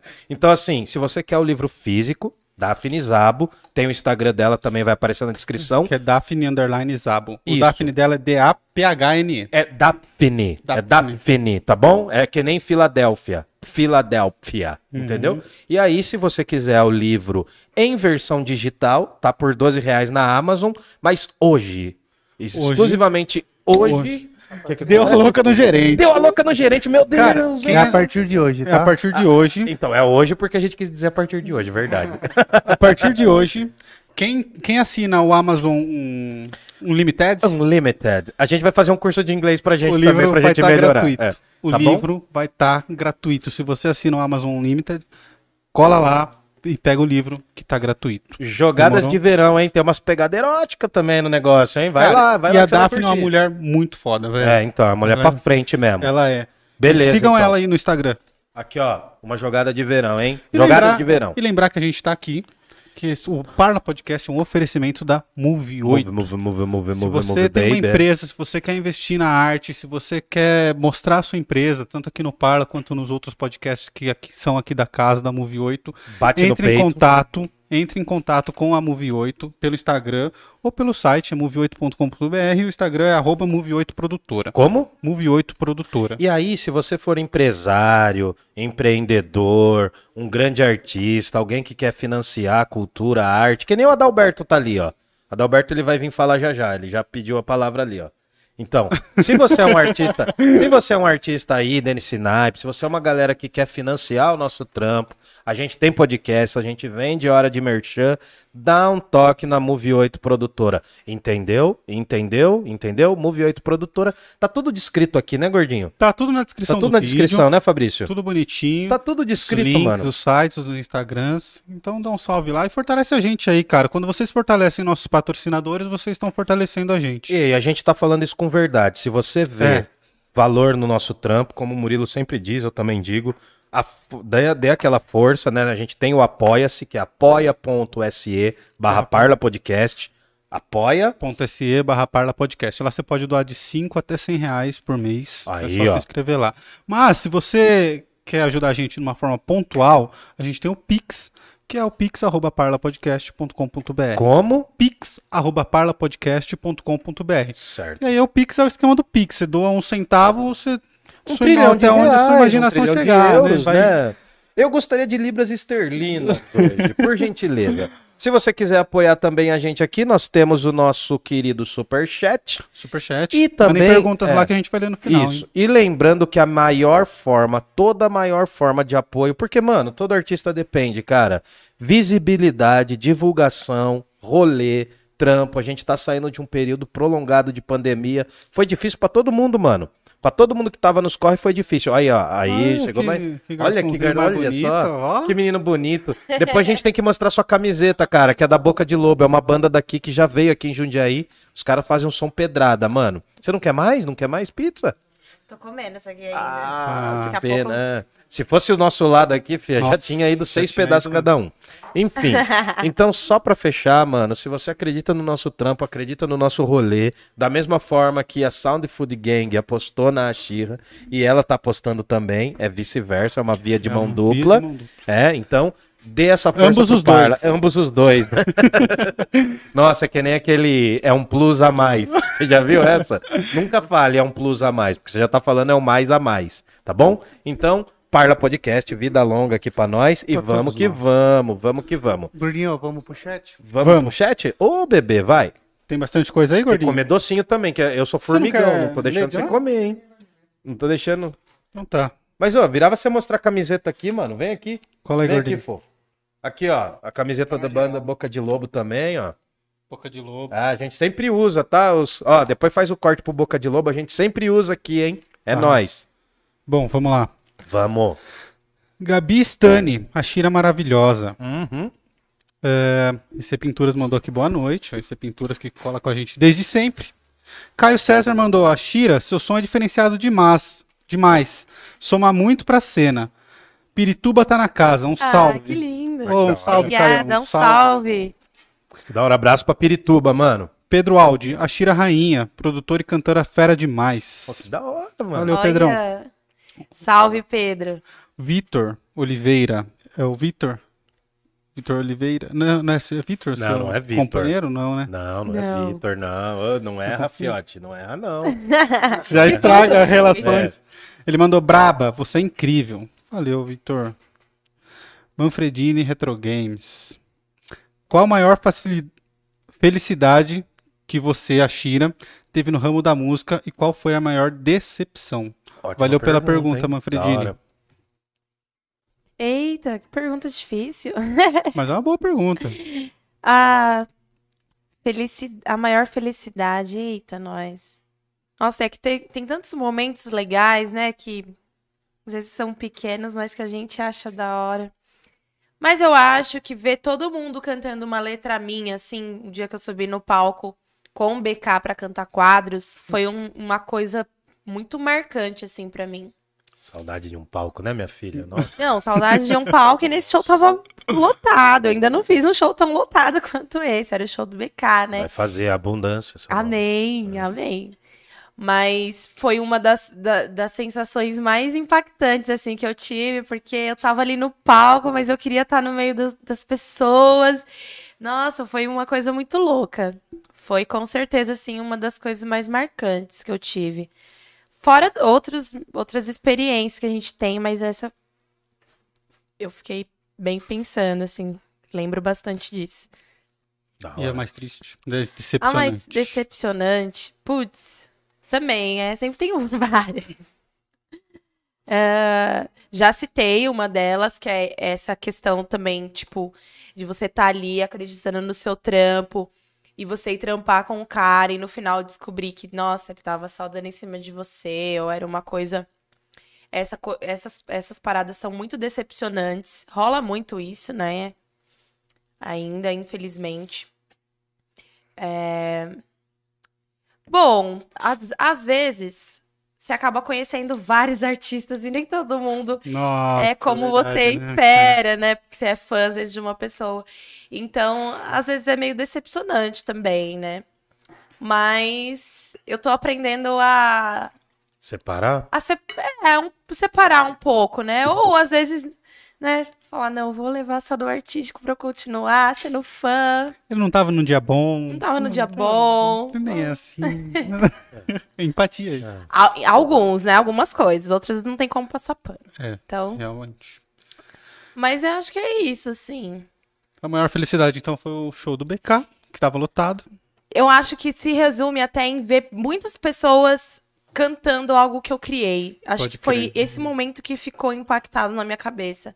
Ver todo mundo que sabia cantar, tipo, algo que eu criei, que saiu da minha cabeça. Eu falei, eu falei meu, Você lembra quantas pessoas tinham nesse show?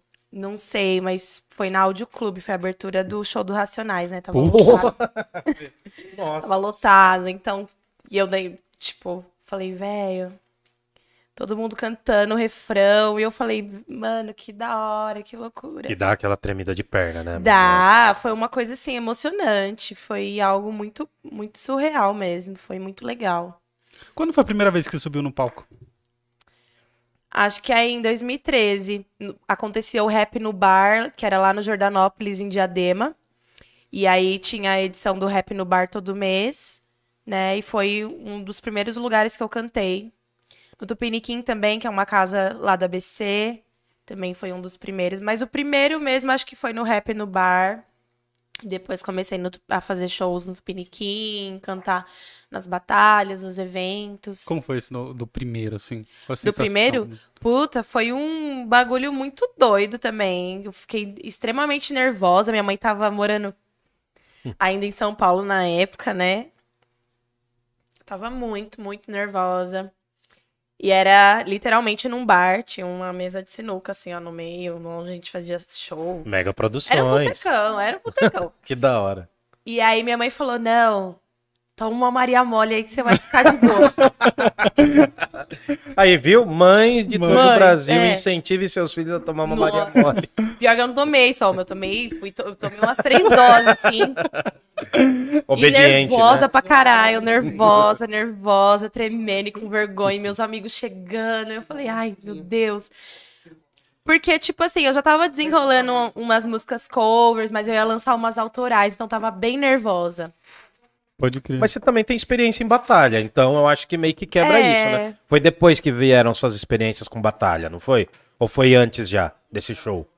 Foi antes, então- antes, durante, né? Foi meio que mesclando as coisas. Eu- Inalda, sua mãe? é. Ela está aqui. Ah, aí. Ai, com certeza ela tá. Ela me acompanha muito, ela é uma fofa. Ela um mandou, beijo, tô aqui. uh, Ó, a Adalberto tá te mandando um abraço, mamãe. Você Um quer um salve. copo, Adalba? Você quer um copo? Deixa eu ver achar aqui onde nós paramos. Aí a Gabi Stani mandou a Shira Deusa Mulher Maravilhosa. Gerson Costa, boa noite, turma. Salve, Gerson. Fala, Gerson. Gerson é o que cola de sexta, será?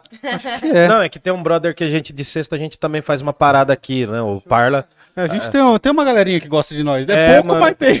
É, cara, tem uma galera começando a curtir. Ah, E- fanbase é tudo. Não, e é legal porque a gente já sabe o nome, alguns falam com a gente. É e legal, tal, né? Mano. E o Gerson é um cara, se eu não me engano, ele é de Salvador. De sexta a gente faz uma. Olha. pa- É, de sexta a gente faz uma parada mais filosófica aqui, tá ligado? Assim, não que aqui não seja. Esse mas a gente Man- faz. O Manfredini também, ele deu um salve lá no- nos comentários dos nossos vídeos. Pô, que da hora, mano. A gente faz. Um A gente, salve, fa- Manfredini. a gente faz. eh, A gente tá fazendo um curso de filosofia online aqui. Sério? Toda sexta-feira. Toda sexta tem, essa sexta vai ter. Resumão da Idade Média. Ah, Aí a gente fecha, tal. Se quiser mandar aí pra galera que tá fazendo Enem, tá nesses corre, porque, meu, dois anos de pandemia, a galera que corria pelas escolas públicas tá muito atrás. muito. Entendeu? Muito. Então a gente pensou nisso também, em complementar. E é de uma forma mais zoeira, assim, a gente dá umas alopradas. Depois te manda o episódio que a gente tava de. Eu tava de Chaves. Que Nossa, legal, é, episódio quero de ver. Fiz episódio foi fantasiado de Chaves. Mano, tinha que ver um episódio que o Camales fantasiou de, de Platão, né? Pra Ah, não, falar da peguei a caverna de Platão. não, mas a gente peguei a enrolou toalha uma toalha dele. Mano, foi, foi muito louco. A gente pegou uma toalha, coitado, eles tiveram que queimar a toalha depois que eu fiquei peladinho. Foi só- é, é, foi- É meio, é, é meio ridículo, mas foi É, da não, hora. foi ridículo. Mas a gente tinha que reeditar aqueles lá, mano. A gente vai refazer Vamos refazer depois. legal. Não, mas assim, é essa é a ideia, entendeu? E aí, já deixa pra galera, se vocês gostam de filosofia, cola com a gente de sexta-feira aqui, tem a live. E se vocês não gostam, cola também, dá uma chance, porque é da hora. Pode vir xingar, a gente gosta também. É, a gente não, não- não se importa. E aí, quem mais? E deixa eu ver aqui. É... Calma aí que eu me perdi. Aí o Adalba mandou a Braba tá no ar. Aí o Vitor Oliveira, gosto da história do processo criativo de superfície. Ah, legal, bacana. Qual que é isso? Ah, não, é uma parada. Eu acho que é aquele negócio que surge por camadas. Não sei se é isso que ele falou. Ah, é a música, é Ah, música. a música da dela. música. Ah, eu pensei que E era como que é essa história? É porque tem um conceito na literatura, mas já. viajei, viajei. Já filosofou, tá vendo? Já fez o merch da aula, É, vou, vou até comer um docinho aqui. Você não tá comendo, menina. Você não tá comendo. Ó, Nossa. traz pizza pra ela aqui, por gente, por Não, não, gentileza. não, não, não, Você não não, quer não. mais? Não, tá de boa, Ah, tá de para, boa. fala O assim. Wildon é igual vó. Enquanto você não aceitar, mas eu- quando nós terminar, eu vou lá comer, fi. Então, então beleza. demorou. E, mas como que é a história desse processo criativo da superfície?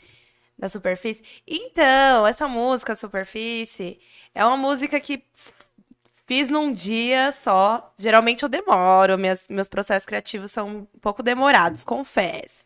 Eu, eu faço em várias etapas, e essa não, eu fiz num- numa bala só. Tava, tinha brigado com o boy, né? Tava. Tinha tomado uma garrafa de vinho em casa, tava bêbada já. Tava Briga é Combinação muito perfeita. bom, né? Briga é chorando, chorando e criando, né? E fazendo, abrindo ali o meu live, meu computador, brisando.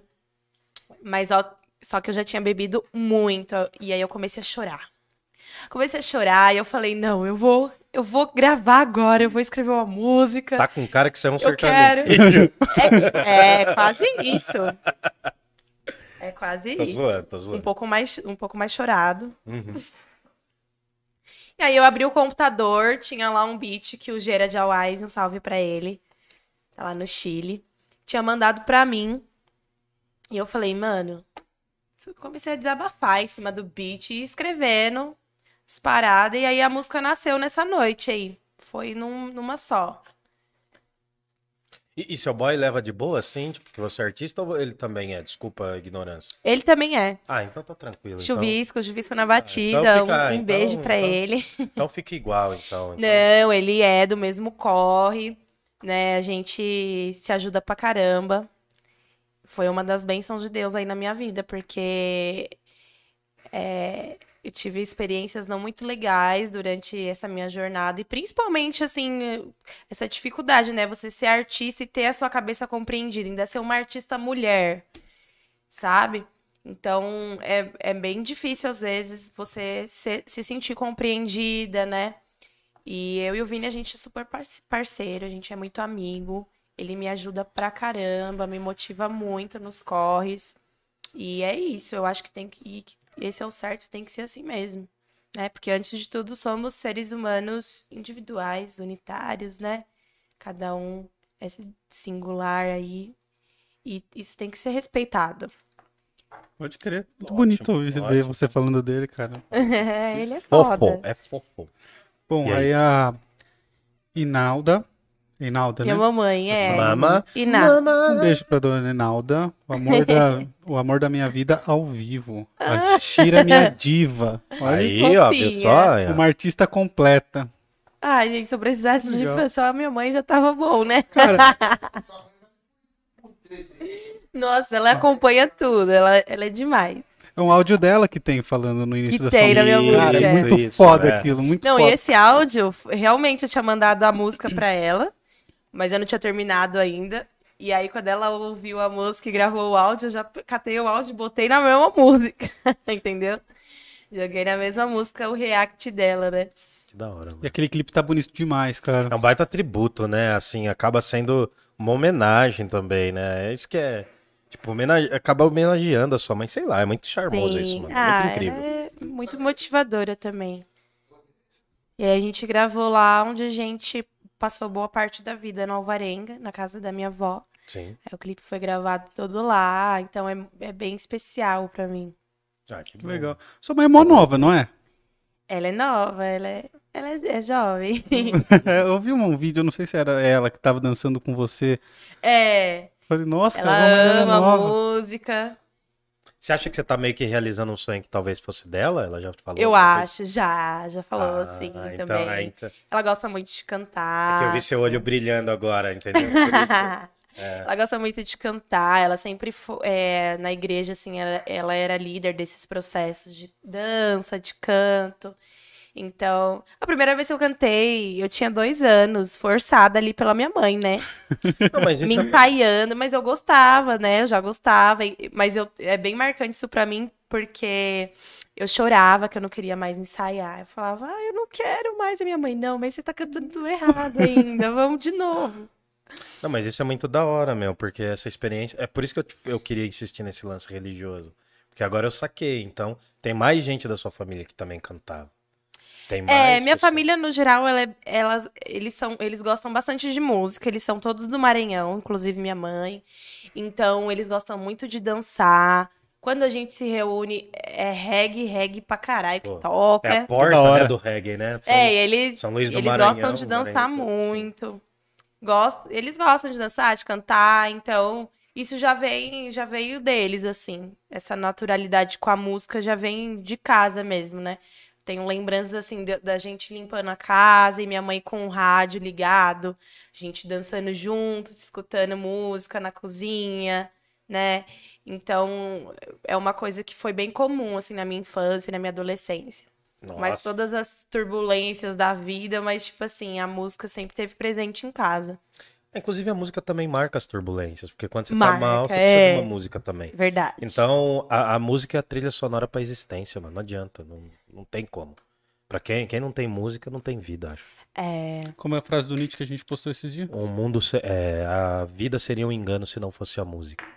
Não, não. Que a gente postou esses dias que ele fala outra coisa. Ah, então não lembro, mano. É... Não, sem a música a vida seria um engano. é Não, que ele fala sobre a arte. Ah, sim. A, a- Ai, como que é? Ah, não vou lembrar, mano. Agora você Ah, olhem lá no Instagram do Parla, arroba É. Parla Podcast. Aí, ó, boa, já faz o merchan. Nossa, Nossa, hoje você tá marqueteiro, hein? Nossa senhora. Hoje, hoje é que a gente fez um curso com o Milton Neves, entendeu? Marqueteiro aí. É, vai aí, quem mais? Ó, aí o, o Victor falou um negócio que é legal, eu me identifico também. Ele falou: também amo sample porque eu acabo conhecendo outros sons, artistas e viajo nisso. Boa. Isso é da hora, mano. Às Eu vezes tem também. duas É. músicas por baixo cantando na, na música, mano. Mas aí você É. não- você cria o interesse e vai ver de onde ele tirou, tá Sim. ligado? Sim. Aí você conhece uns artistas muito fodas. É, então. Isso também já é outro campo do. Da da, música. da música. É, um, é consegue meio que o trabalho que o rap faz muito, né? Cara, muita coisa eu fui conhecer porque eu ouvia Racionais, Uhum. sabe? De, de- É, Tim porra, Maia, Tim Maia. Jorge, Benjor, tipo, mano, muito. exato. Cassiano. Só que era, era muito mais o, né? o lance da letra ali, né? Pô, Mano, quando ele, louco, né, no Cassiano, né? Nossa. é, quando ele fala Fleury foi almoçar, fala, cara, quem que é Fleury, tá ligado? Sim. Daí você vai pesquisar e você descobre quem é o cara, pá, não sei o quê. Enfim. É, é uma vida mesmo, cara. E, eu, e saber que o Beat também faz isso, faz essa ponte aí de, de Faz, conhecimento. total. Aí a Daf- Daphne mandou um coraçãozinho aqui pra gente. Daphne Aí, Zabo. Daphne, aqui, ó, aqui, aqui, aqui, aqui, ó, aqui, ó. Jogadas, Jogadas de, de verão, verão. Tá aqui, ó. Galera, sigam a Daphne lá, hein? Tá aqui na descrição do vídeo. Arroba Daphne Zabo. Aê. Aí a Isaura Esquiasse. Isaura é minha avó, cara. Oi, vó, tudo bem? Ela Ah, não posso falar, né, do Danone pra ela. Salve, galera. É a irmã dela eu que gosta sei, do Danone. Eu sei. A tia Elizabeth. Elizabeth. A tia Elizabeth é chegada no Danone. Só que eu tô de leve, não tô bebendo mais. Parei. É... Aí o Vitor mandou aqui, a Elza é foda. Elza é É fantástico. muito talento. É verdade. É, já vi show dela ao vivo, né, cara? Ó, por isso que eu tô com saudade de rua, sabe? Nossa, Assim mesmo. não vi, eu tenho uma vontade. Nossa, mano, eu vi, eu vi a Elza umas três vezes na virada cultural, mano. Que legal. Pô, Ela deve ser Incrível, muito nossa. foda ao vivo. né? E show no Sesc, mano. Nossa, eu tô com vontade. Nossa, gente, temos que voltar pras ruas. Nossa, o Sesc, meu Deus, é uma das coisas que Não, tem que voltar Sesc- lá. Sesc você fica louco, mano. Tem coisa pra caramba. Em Sampa, meu Deus. Gente, um dos sonhos que eu tinha na vida eu realizei por causa do Sesc, que foi Qual que ver a Erika Badu, ver o show dela. Meu, foi uma coisa também muito marcante na minha vida, assim, surreal. Meu, o que o Porque- Sesc faz, né, meu? Show Nossa, eu 10 chorava conto, né, nesse velho? show. Foi assim, foi um ritual. Não, eu tô ligado. Nossa, é foda. A energia dela é muito foda. Foi o melhor show que eu vi na minha vida, com certeza. Foi o da Erika Badu. E, o- e o da hora é que é acessível, né, meu? É um negócio Isso é assim. importante. Tipo, não é de graça, mas às vezes beira isso. Tem show de graça também, né? Meu, e eu fiquei É. na fila muito, porque é assim, né? No Sesc, Sim, quando tem sim. esses shows e é barato, você tem que ficar na fila. Eu, eu fui trabalhar, deixei minha mãe na fila. Depois eu cheguei, a gente continuou na fila, o ingresso acabou e a gente não conseguiu comprar. A Ah. gente, a gente ficou horas na fila, né? Do Sesc. Tipo, faltava, sei lá, umas 10 pessoas e acabou o ingresso.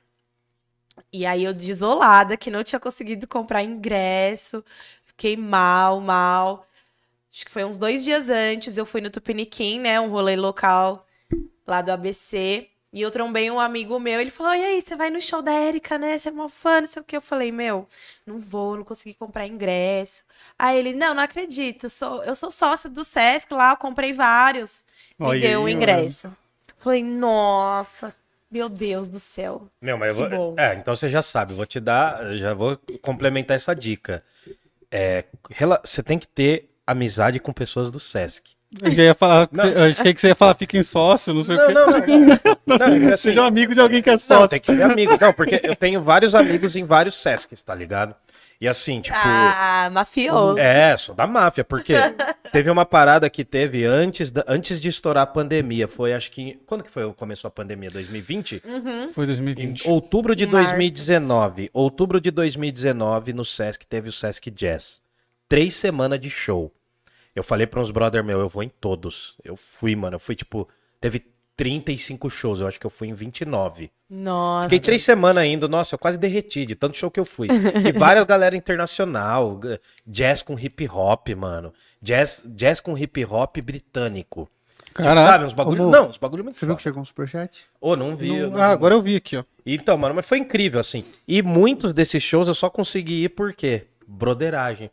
Tinha um amigo meu que trampava no Sesc e eu falei, mano, você vai poder nesse Qual dia? broderagem? Especifica. Não. Ele falou, Não falei nada.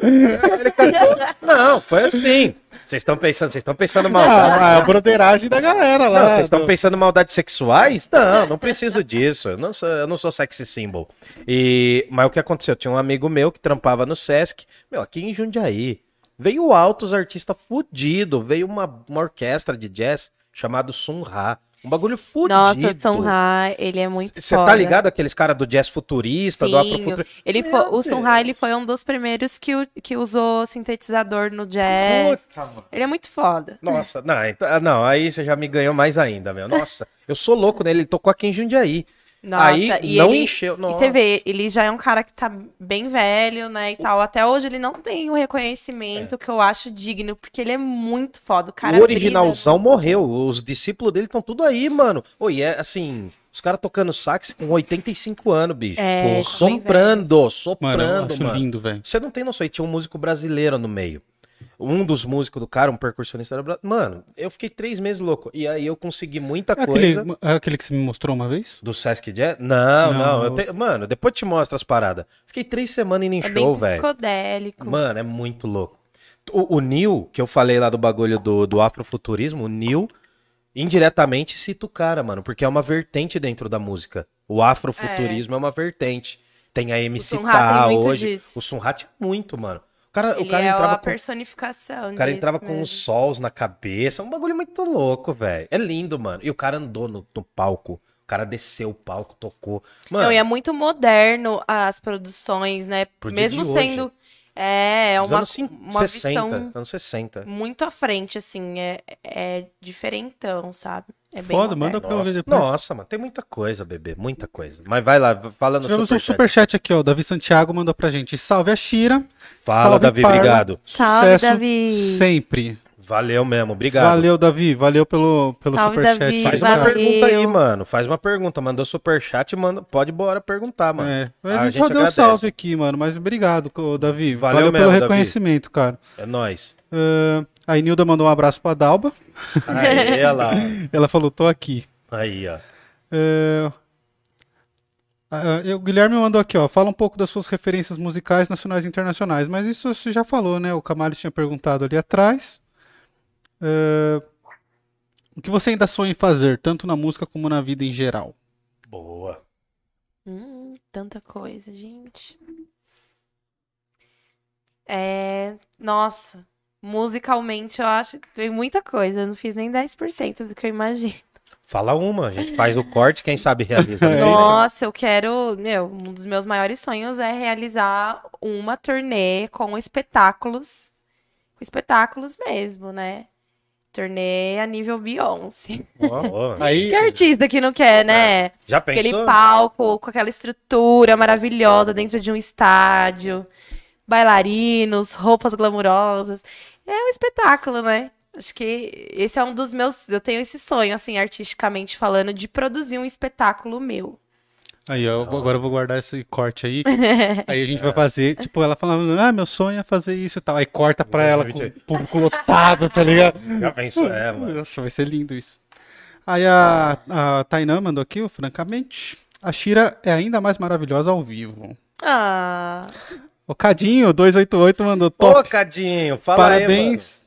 top, parabéns, convidado de ponta. Valeu, É, mano. Um abraço pra bacana. vocês aí, ó. O Steel Podcast Aí, também. salve. É os parça que gravam de segunda aqui. Os O nossos Steel Podcast. mano. Co-irmãos. Co-irmãos aqui, Aqui de cara. casa. E os caras são da 288 aqui. É baita história. O Adalba tava com eles mano. ontem. É, a gente conversou. É, o Adalba conversou com eles ontem, a gente já conversou com eles. O Adalba tem que vir uma outra vez, mano, aqui. Vai vir. Trazer ele e o Coreia junto, sei lá, alguma coisa assim. A Unilda mandou, Colar esses caras que, que entrevista são da hora. Parabéns, meninos, a toda a equipe Ô, louco, mano. pela entrevista. Porra. Obrigado, peraí, peraí, peraí.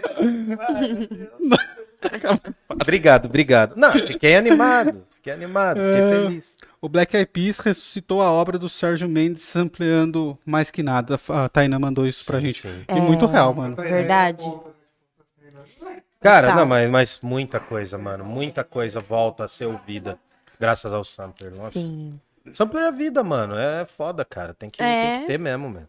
E terminamos aqui os nossos Vai, vai chats. nossa arte milenar aí. Vai Sim, virar é arte milenar. é, de alguma forma é a ancestralidade voltando, mano. E a Shira, a gente tá encaminhando já pro final.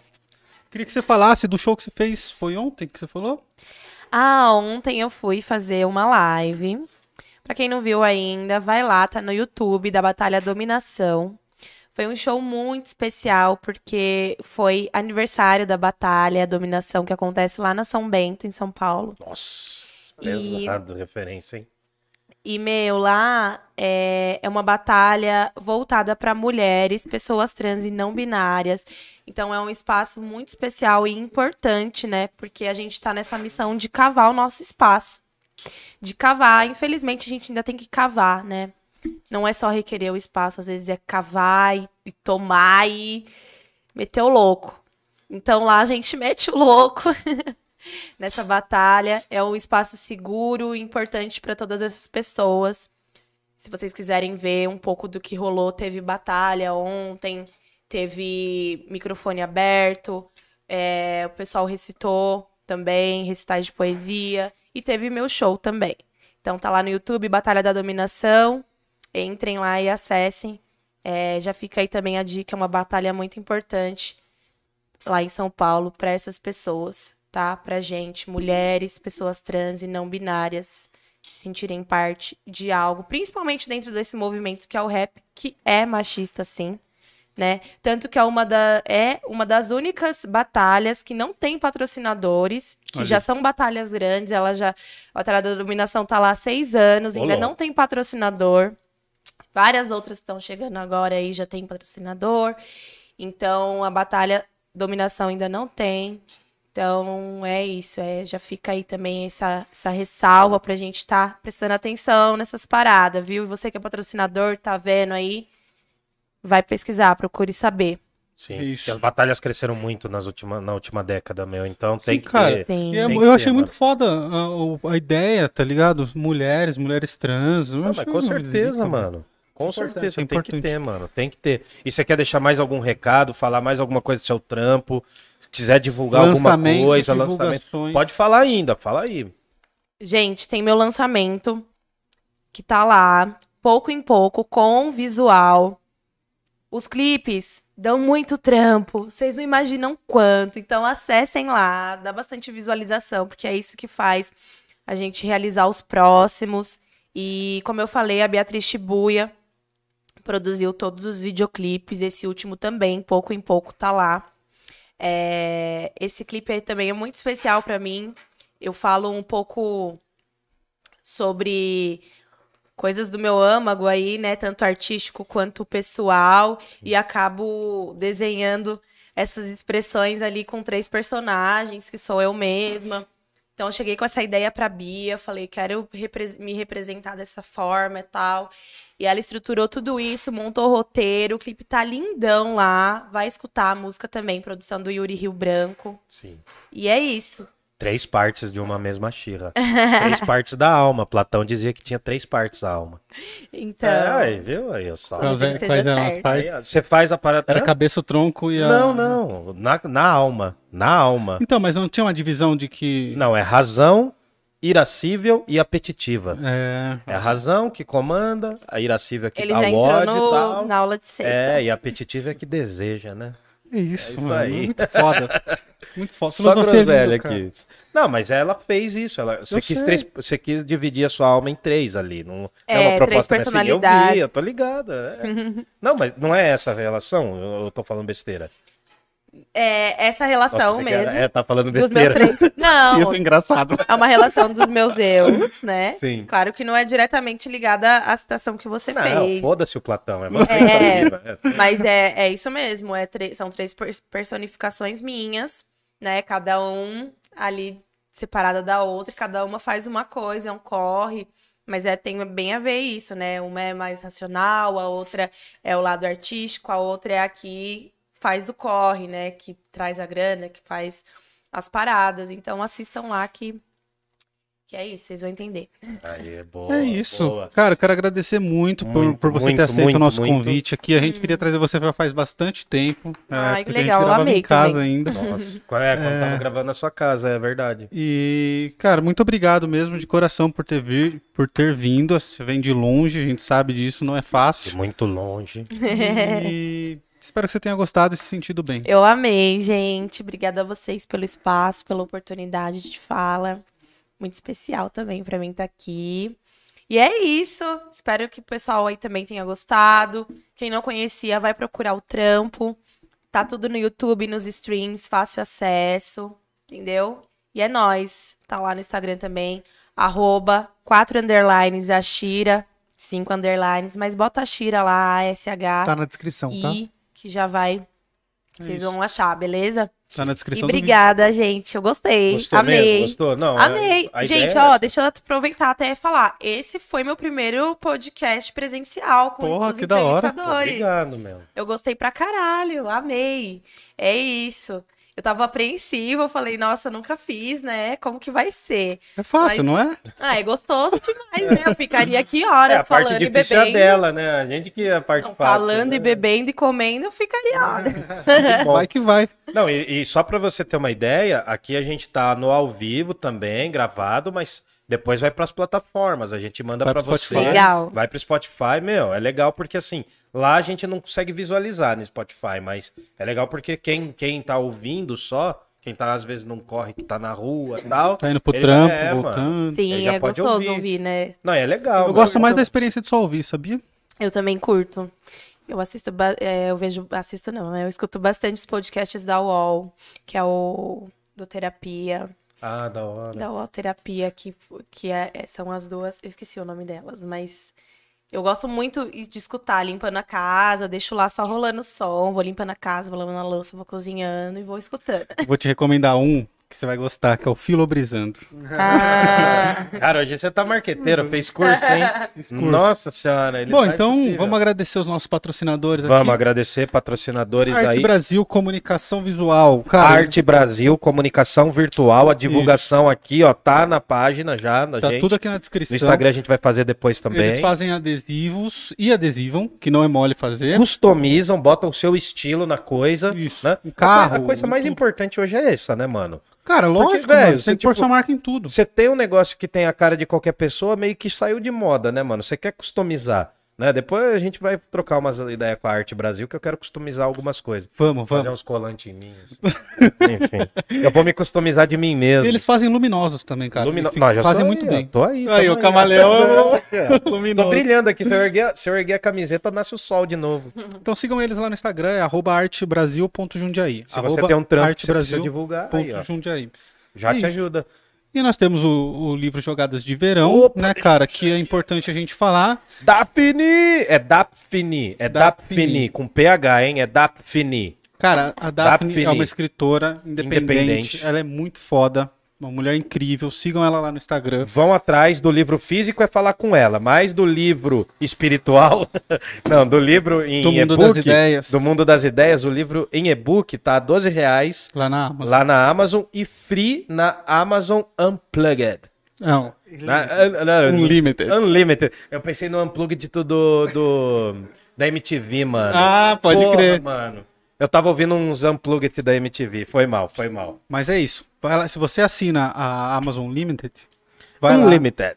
e pega o livro que tá, a partir de hoje, vai estar free. Demorou? É não, nóis. não bobeia, não mosca. Ajuda a Não arte mostra. dos artistas independentes, velho. Tô falando sério. Tem muito artista que você contribui, que você curte, que o cara nem quer saber de você. Não, tem artista que se ajuda que não é nem brasileiro, né, Não, cara? Fala- é, nem então, fala a sua mano. língua. E... Financia a galera que tá no corre, mano. Financia a gente, financia a É. Xirra, financia a Daphne. É. Dá esse corre, tô falando real. Compartilha os links da Beyoncé, mas não compartilha os meus. É, Exatamente, mano, é isso. mano. Eu fico meio pistola com isso, mano. Eu tô falando sério, velho. Tô falando sério. É importante divulgar quem tá no nosso, no nosso território, mano. Tô falando sério. Total. Tipo, mano, eu, eu, eu catei, eu fiz um trampo de divulgar muito seu som quando eu comecei a ouvir, porque também tinha que estudar, entendeu? Ah, Aqui a legal. gente estuda o som da galera.